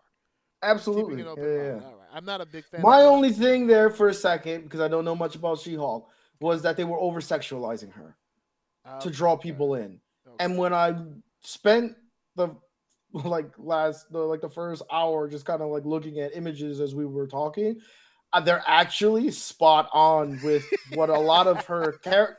With a lot of I didn't realize because again you don't see her that much. So unless you're into the comic books, you have no fucking clue what she's about. So I don't remember her looking like that, but they got her kind of spot on from a lot of the comic book covers that she's on. She's Yeah.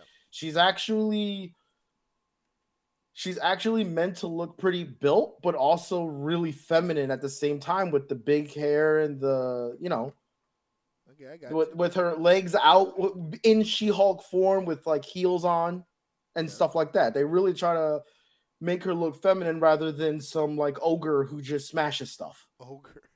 yeah. So so no Very that that. I I was convinced otherwise, so I'm cool with it now. It's fine.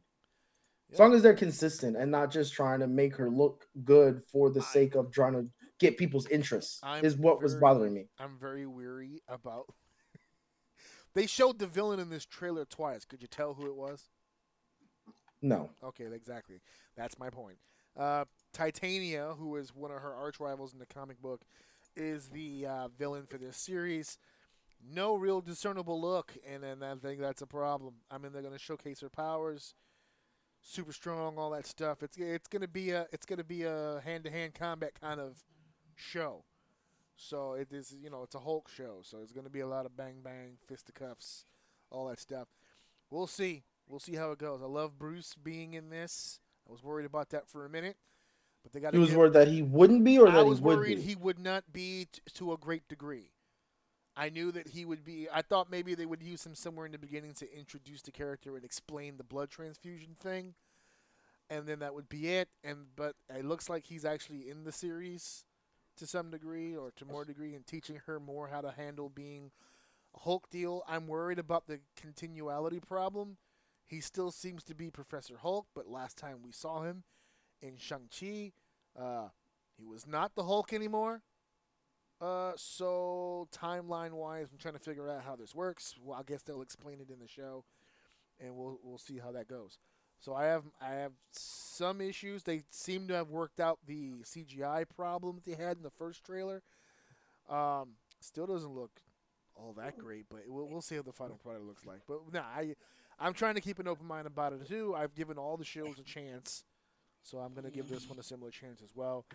Uh, they doubled down here on another Disney Plus uh, uh, property coming out spring 2023.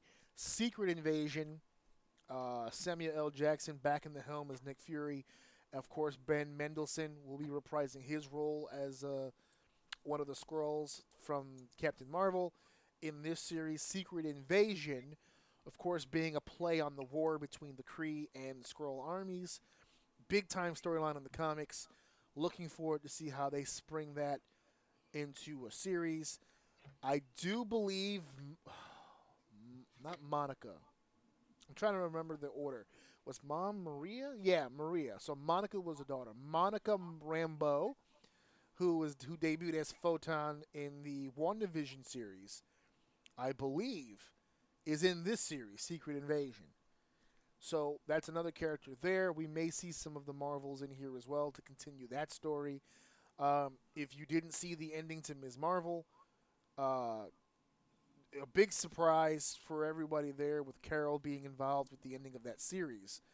So they're continuing. There's I love the fact that these actors are just TV show, movie doesn't matter. We're all telling one big ass story. Yeah. So that's dope. So Secret Invasion has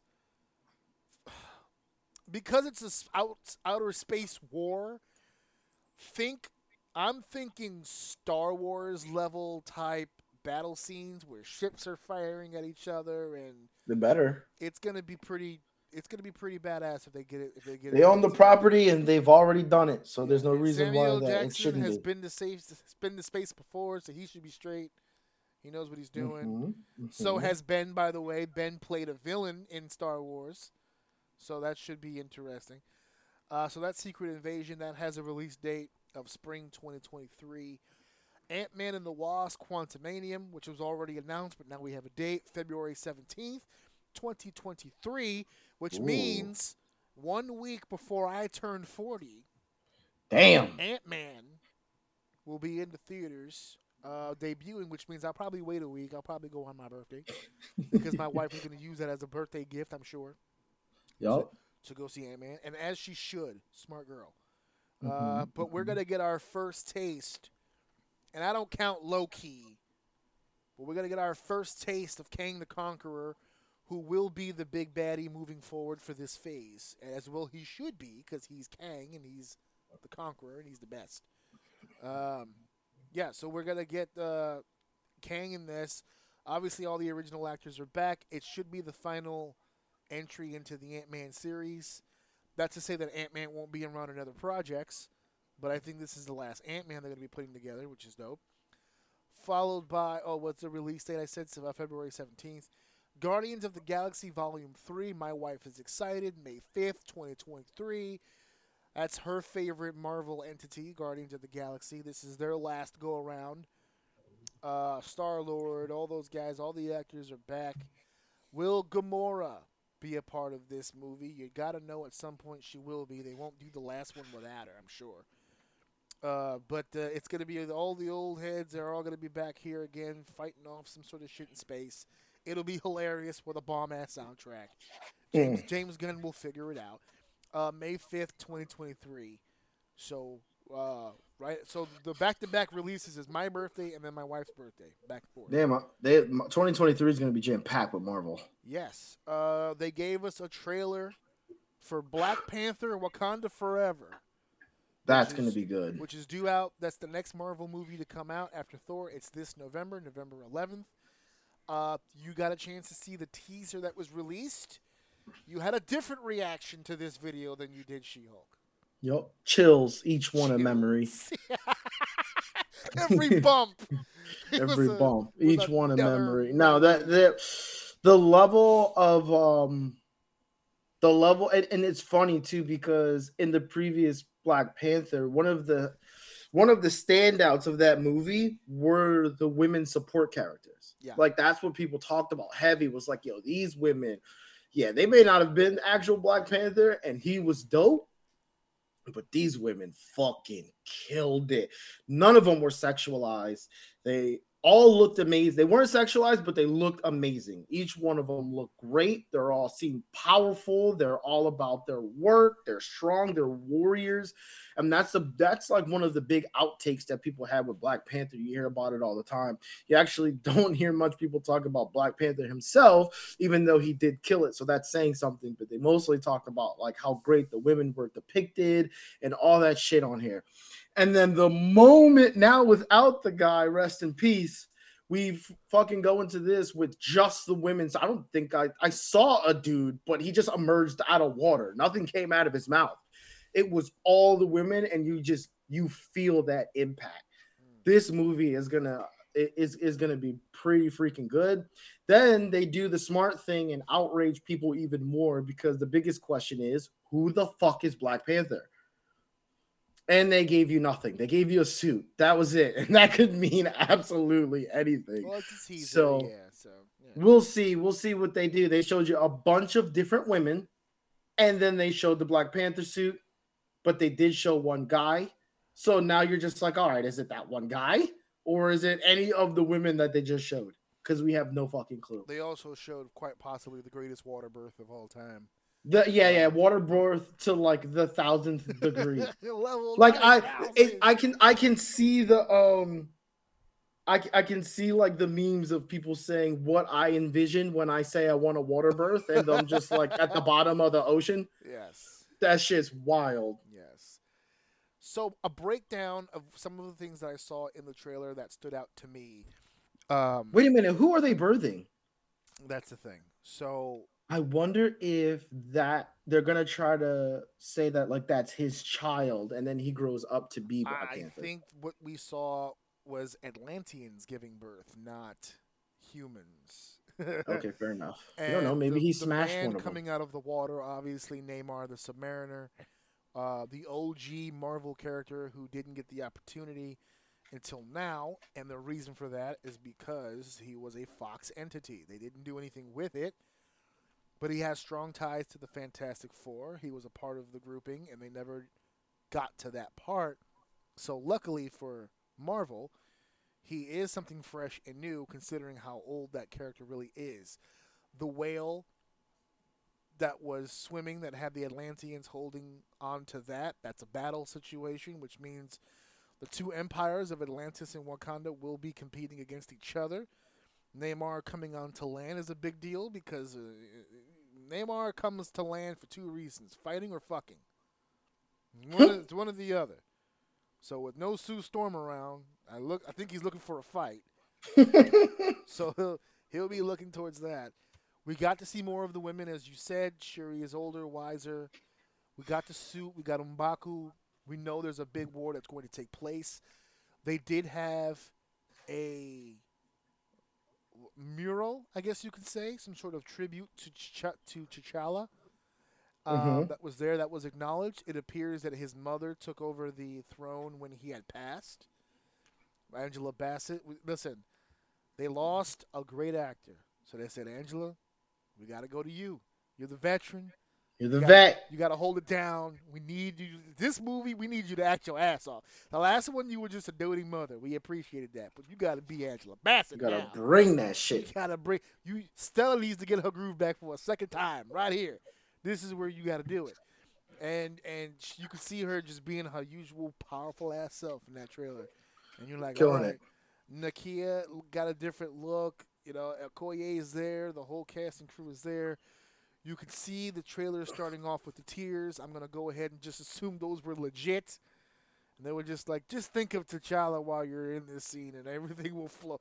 Think of Chadwick; it'll all happen for you. So Yeah. eventually, Yeah. and so they really treated this as a really big theatrical piece, uh, down to the music and everything. They took this very seriously. They did, I'm sure they did the best they could, but this movie is going to suffer without Chadwick. It just is. I don't know how many people who were on board are jumping off the train without him. I am not going to sit here and say that it won't be a fantastic film. I think I still think it's going to be great but I don't know if people are going to give it a chance. Its opening day will hurt. I think they're going to wait and see what the what the the after comments are going to be. You know, the word of mouth and how, and what they did, and I think people are going to hold off, just Nah. like they did for Thor. Nah, I did it for believe I believe that I believe the difference. They had a reason to hold out for Thor. You, listen, Thor is the first MCU film I have not seen in movie theaters. I'm not going. They have a reason to hold out on Thor. There is no reason to hold out on this movie. I'm telling you, it's going to be the opposite. It's We'll going to have a bigger showing because people are going to want to represent and hold down the Don't let the white people win. Everyone show up. That's Please, it. They're going to. up. I'm telling you, For the man. they're culture, we going gotta to. go. I'm telling you. It ain't even got to be about color. Women need to be knocking the door down on this Yeah, shit because this is a. women don't support women. We'll. Oh, all right. Oh, well, they don't. what a, um, Where were they at for damn, Captain dude. Marvel? Where were they at for Black Widow? All Where right, were they all right, Bill Burr. Woman? Where were they at? They don't come. Relax, out. relax, Bill Burr. We get it. they don't. It's a fact. They don't. They don't do that. They don't come out and support each other. They just don't. So it, it is. I'm not relying on that. I'd rather rely on the culture. Have you seen the new Bill Burr? Uh, I've heard. I've seen some snippets on Facebook. I haven't gotta finish it, but you gotta. I fell asleep watching it because it was like fucking three in the morning when we saw it. But uh, yeah, dude, you gotta check it out. It's classic Bill Burr. Yeah. It's it's it's good. Hey, classic Bill Burr is, is great Bill Burr. Absolutely, Uh, especially after what I saw last night. I'm definitely in a comedy mood. I'm gonna probably pick that up today. absolutely. You should. It's on. What do you see it on It's Netflix? I think. Yeah, it's on Netflix. Yeah, just Uh, plug it in, man. We're heading back to Disney Plus territory here as Echo, which was already announced before, but now we know it's going to be during the summer of 2023. Echo, of course, the character that was on the Hawkeye series. She's deaf, but she's a badass. uh, the sign language aficionado here, will get her own opportunity here. Her actions in Hawkeye will lead her to become uh, number one sought after individual in the city of New York. Her shooting, I won't say killing, but the shooting of Kingpin uh, leaves a sour taste at a lot of mouths, so she's going to be hunted pretty good in her own show. That gets released in 2023. Maya Lopez, uh, of course, the lead character for that. The actress coming back to reprise her role. I can't. I am actually curious to see how that's going to work. Uh, Loki season two officially announced again, also for the summer of 2023. I don't know how they're planning on continuing this. I have no clue, but I can't wait to see it. Blade, November 3rd of 2023. So we're still a long ways away for fucking Blade. But um, there's still chatter that Wesley Snipes is a part of this. Not as Blade. They have their Blade, but there's there's still chatter that he's a part of this. Whether he becomes a villain in this with a completely different role, or an older version of Blade, or whatever the case may be, there's still some talk out there. So keep your ears open for that. That wasn't mentioned at the Comic Con. I'm not gonna say Kevin Feige is saying that. That's my own editorial comment that I've been hearing a lot that Wesley Snipes is still a part of this. So we'll see. We did see in the Black Panther trailer a quick snippet of a young lady using a hammer to box to to to smash out the heart that she welded out of that metal. Uh, that was a quick clip because in Black Panther we will be introduced to Riri Williams, but announced here officially fall of 2023 we will be getting the Ironheart series where Riri Williams will be getting uh, was that a dog what is that No, you heard that? yeah You're good. oh cuz uh, I know you got dogs in there so I was just like Yeah. so uh, somebody hungry is that what it is No, it ain't got nothing to do with hungry. oh it's not about going in it's trying to trying to get it out all right I got you so um yeah you you you, you doo doo was talking to me so meet Riri Williams for the first time in Black Panther, but she will have her own series in the fall of 2023. That's gonna be met with a lot of concern, man. A new Iron Man, we'll see. Agatha gets her own show, Coven of Chaos.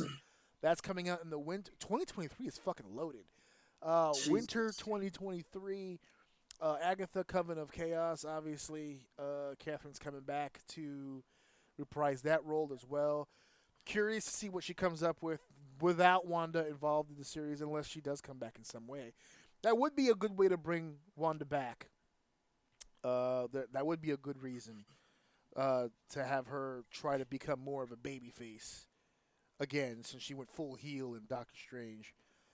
And then we've got the huge announcement, the one that blew the doors off of Hall H. Everybody's talking about it. This was the main event.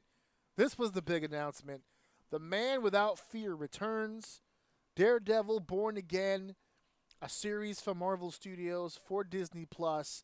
It will be an 18 episode season starring Charlie Cox and Vincent D'Onofrio. The original Netflix stars will be in this. It's a brand new season for Daredevil. Yes, it will be a continuation. They didn't want to call it season four because the original three are not Disney properties. Although they are on Disney Plus, they're not Disney properties, so they just renamed it Daredevil Born Again. They will be continuing the story, however. So, that sounds nice. When? uh, spring 2024. I I know, I know, Oh, but see, but all my excitement just went right out the window. you'll be excited again in two years when you see the yeah, trailer. well, it missed me with that Uh, shit. Man. Sam I hate Wilson- when they do that. Sam Wilson finally got a name for his new movie, Captain America: New World Order. Uh, Anthony Mackie will be headlining his first MCU film as Captain America. That comes out May 3rd, 2024. They're giving it the May release treatment. That means they're all in on this Captain America movie. It's going to be for May 3rd, 2024. Not as shocking, but because there's always been some scuttlebutt about this. But Thunderbolts.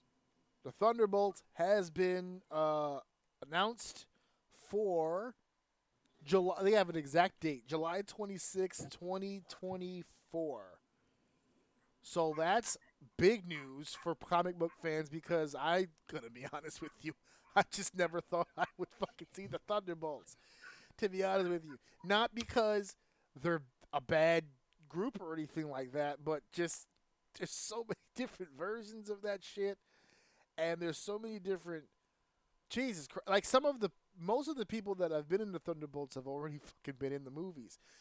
The list goes on and on and on for the fucking Thunderbolts. There's so many different fucking versions of that team. Green Goblin has been the leader of a fucking Thunderbolts team. And then so has Luke Cage. So it's all over the fucking plat, all over the fucking place. I don't know which ones they're gonna go with. Uh, there's been so many different versions of these teams. The most recent, or one of the more recent ones, was led by U.S. Agent, which we got introduced to him uh, in the Falcon and the Winter Soldier series. So we may see him. America Chavez has been a Thunderbolt. We just saw her in Doctor Strange.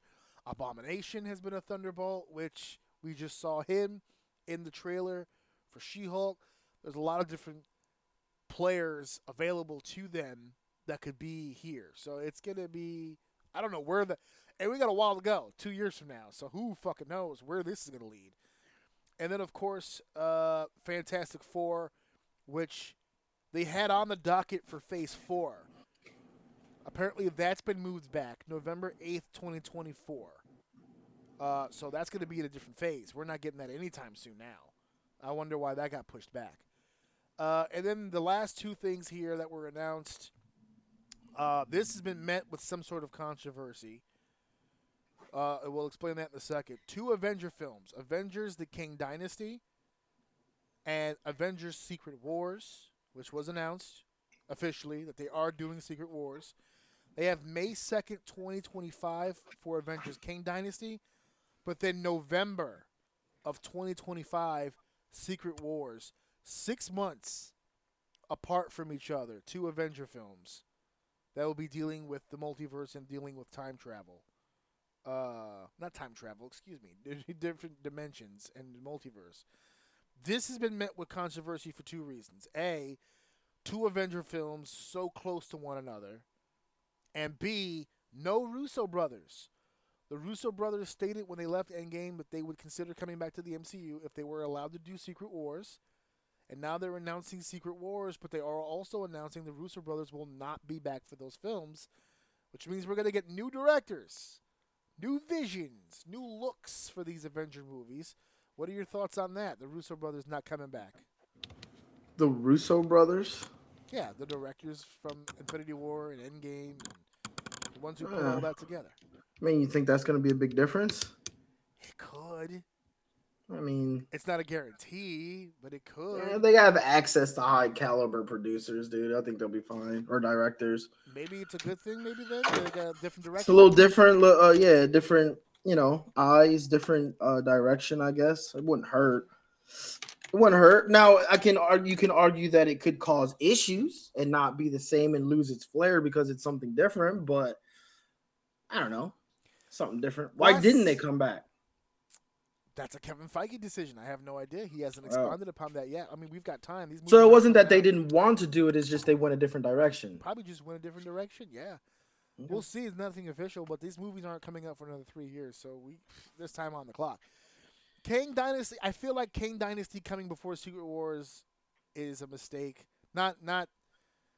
I think timing wise is a mistake. Announcing both is a mistake because I think when they invo- when they announced Infinity War originally, it was Infinity War Part One and Part Two, and when they did that, it kind of gave the indication. I think Thanos is winning in Part One. How else did we get to Part Two?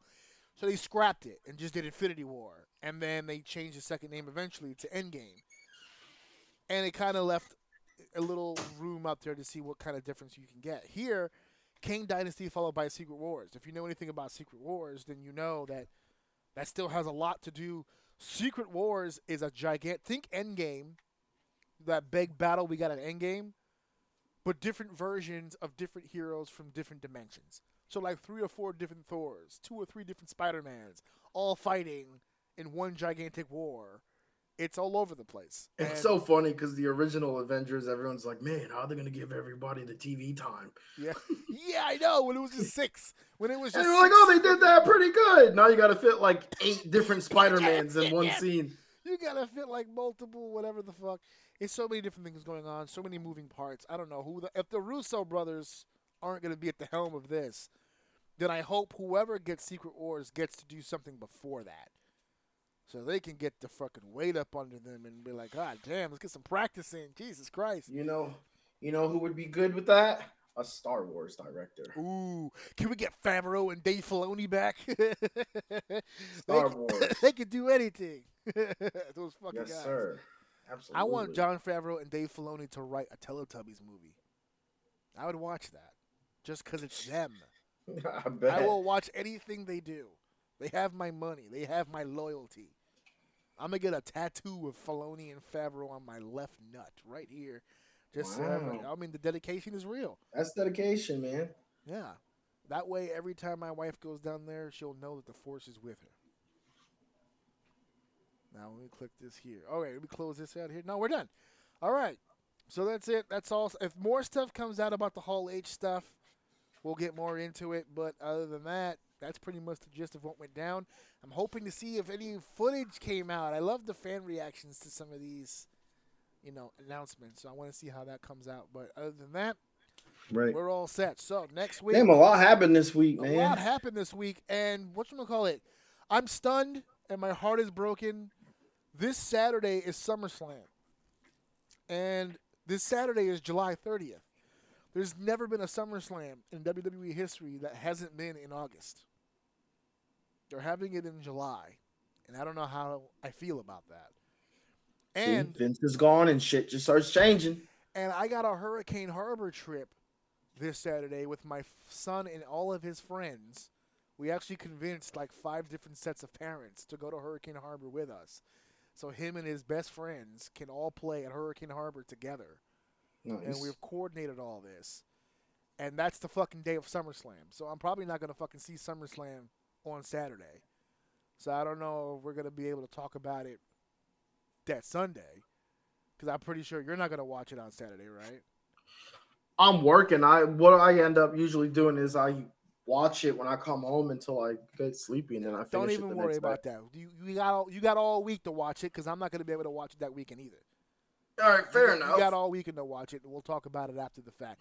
We'll do a different show that Sunday. We're not going to be worried too much about SummerSlam fair enough. because uh, I don't. I didn't even do a roundtable. I, I just didn't give a fuck. I'm looking at the card now, by the way, for SummerSlam. Roman Reigns versus Brock Lesnar, which I I didn't get a chance to talk about it today because we had a full docket full of shit. Mhm. But if you motherfuckers think that I'm gonna let this Brock Lesnar shit go, I know that you said you were a little confused by it and you needed some more clarification. I want time to talk about this, so I'm gonna bring it up Tell you- next week. Tell you what, if anything, because I know you, you're gonna look at the highlights. Yep. If anything of like mention, I can snipe it on Saturday, and then we Okay. can talk about that specifically. Okay, so yeah, I, I would I would love for it to be. yeah, if I have to snipe one or two do- matches, that's easy. I do want to see if Lesnar shows up to SummerSlam. I know he's you have continuing, to. I know he's Okay. continuing the build, and he's playing ball right now. But I- I think this changes the finish. I think Lesnar lose uh, Lesnar loses this weekend, and he's going to be gone for a while. I just want to see if he shows up, Fair and then enough. we'll talk about it on Sunday. He does show up, and he does do the job, and he does what he's supposed to do, and then he goes about his business. It might change the tone of the conversation, but I'm still not letting him off the hook for what he did. We'll talk about all that next week. I'm going to hold him to his shit. Roman Reigns and Brock, Le- Brock Lesnar, Pat McAfee, Happy Corbin, Bobby Lashley versus Theory in a rematch for the U.S. title. The Usos and the Street Profits for a rematch for the tag titles. Jeff Jarrett as referee because that matters. Liv Morgan and Ronda Rousey. Good luck to Liv. Riddle and Seth Rollins, Bianca Belair and Becky Lynch. They're giving you your SummerSlam rematch. Bianca Hmm. and Becky. Run it back. mean- You mean actual match? Run it back, baby. Will you forgive them if they give you an actual match this time? No. Oh, I I can I, I'm not, I'm never forgiving, Never nor am I ever forgetting. and then, of course, Logan Paul versus The Miz. There's nothing on this card. There's just nothing. So We'll see. yeah, We'll It- see. I kind of know- felt that way about Forbidden Door, you and know that what I you know what I do like about this card. Singles match, singles match, singles match, tag match, singles match, singles match, singles match, singles match. Damn, why are you showing disrespect to the tag team, bro? This I this does intrigue me. With eight matches, seven singles matches, we're gonna actually get a chance to do some storytelling here. We'll see. We'll see. We'll see indeed. We'll see. All right, so thank you guys for listening. Thank you guys for downloading. Thank you guys for sharing. And of course, thank you guys for enjoying another episode of Our City's Uncensored Mind. Check you out next week, guys. This is my daddy's 200th episode. If you'd like to still buy some t-shirts, mugs, tank tops, beats towels, phone cases, go to ajoun.com. This is my daddy's 200th episode. This still keeps him busy, and he's not playing with me, so stop listening. But, but he's actually running me, so I won't fight you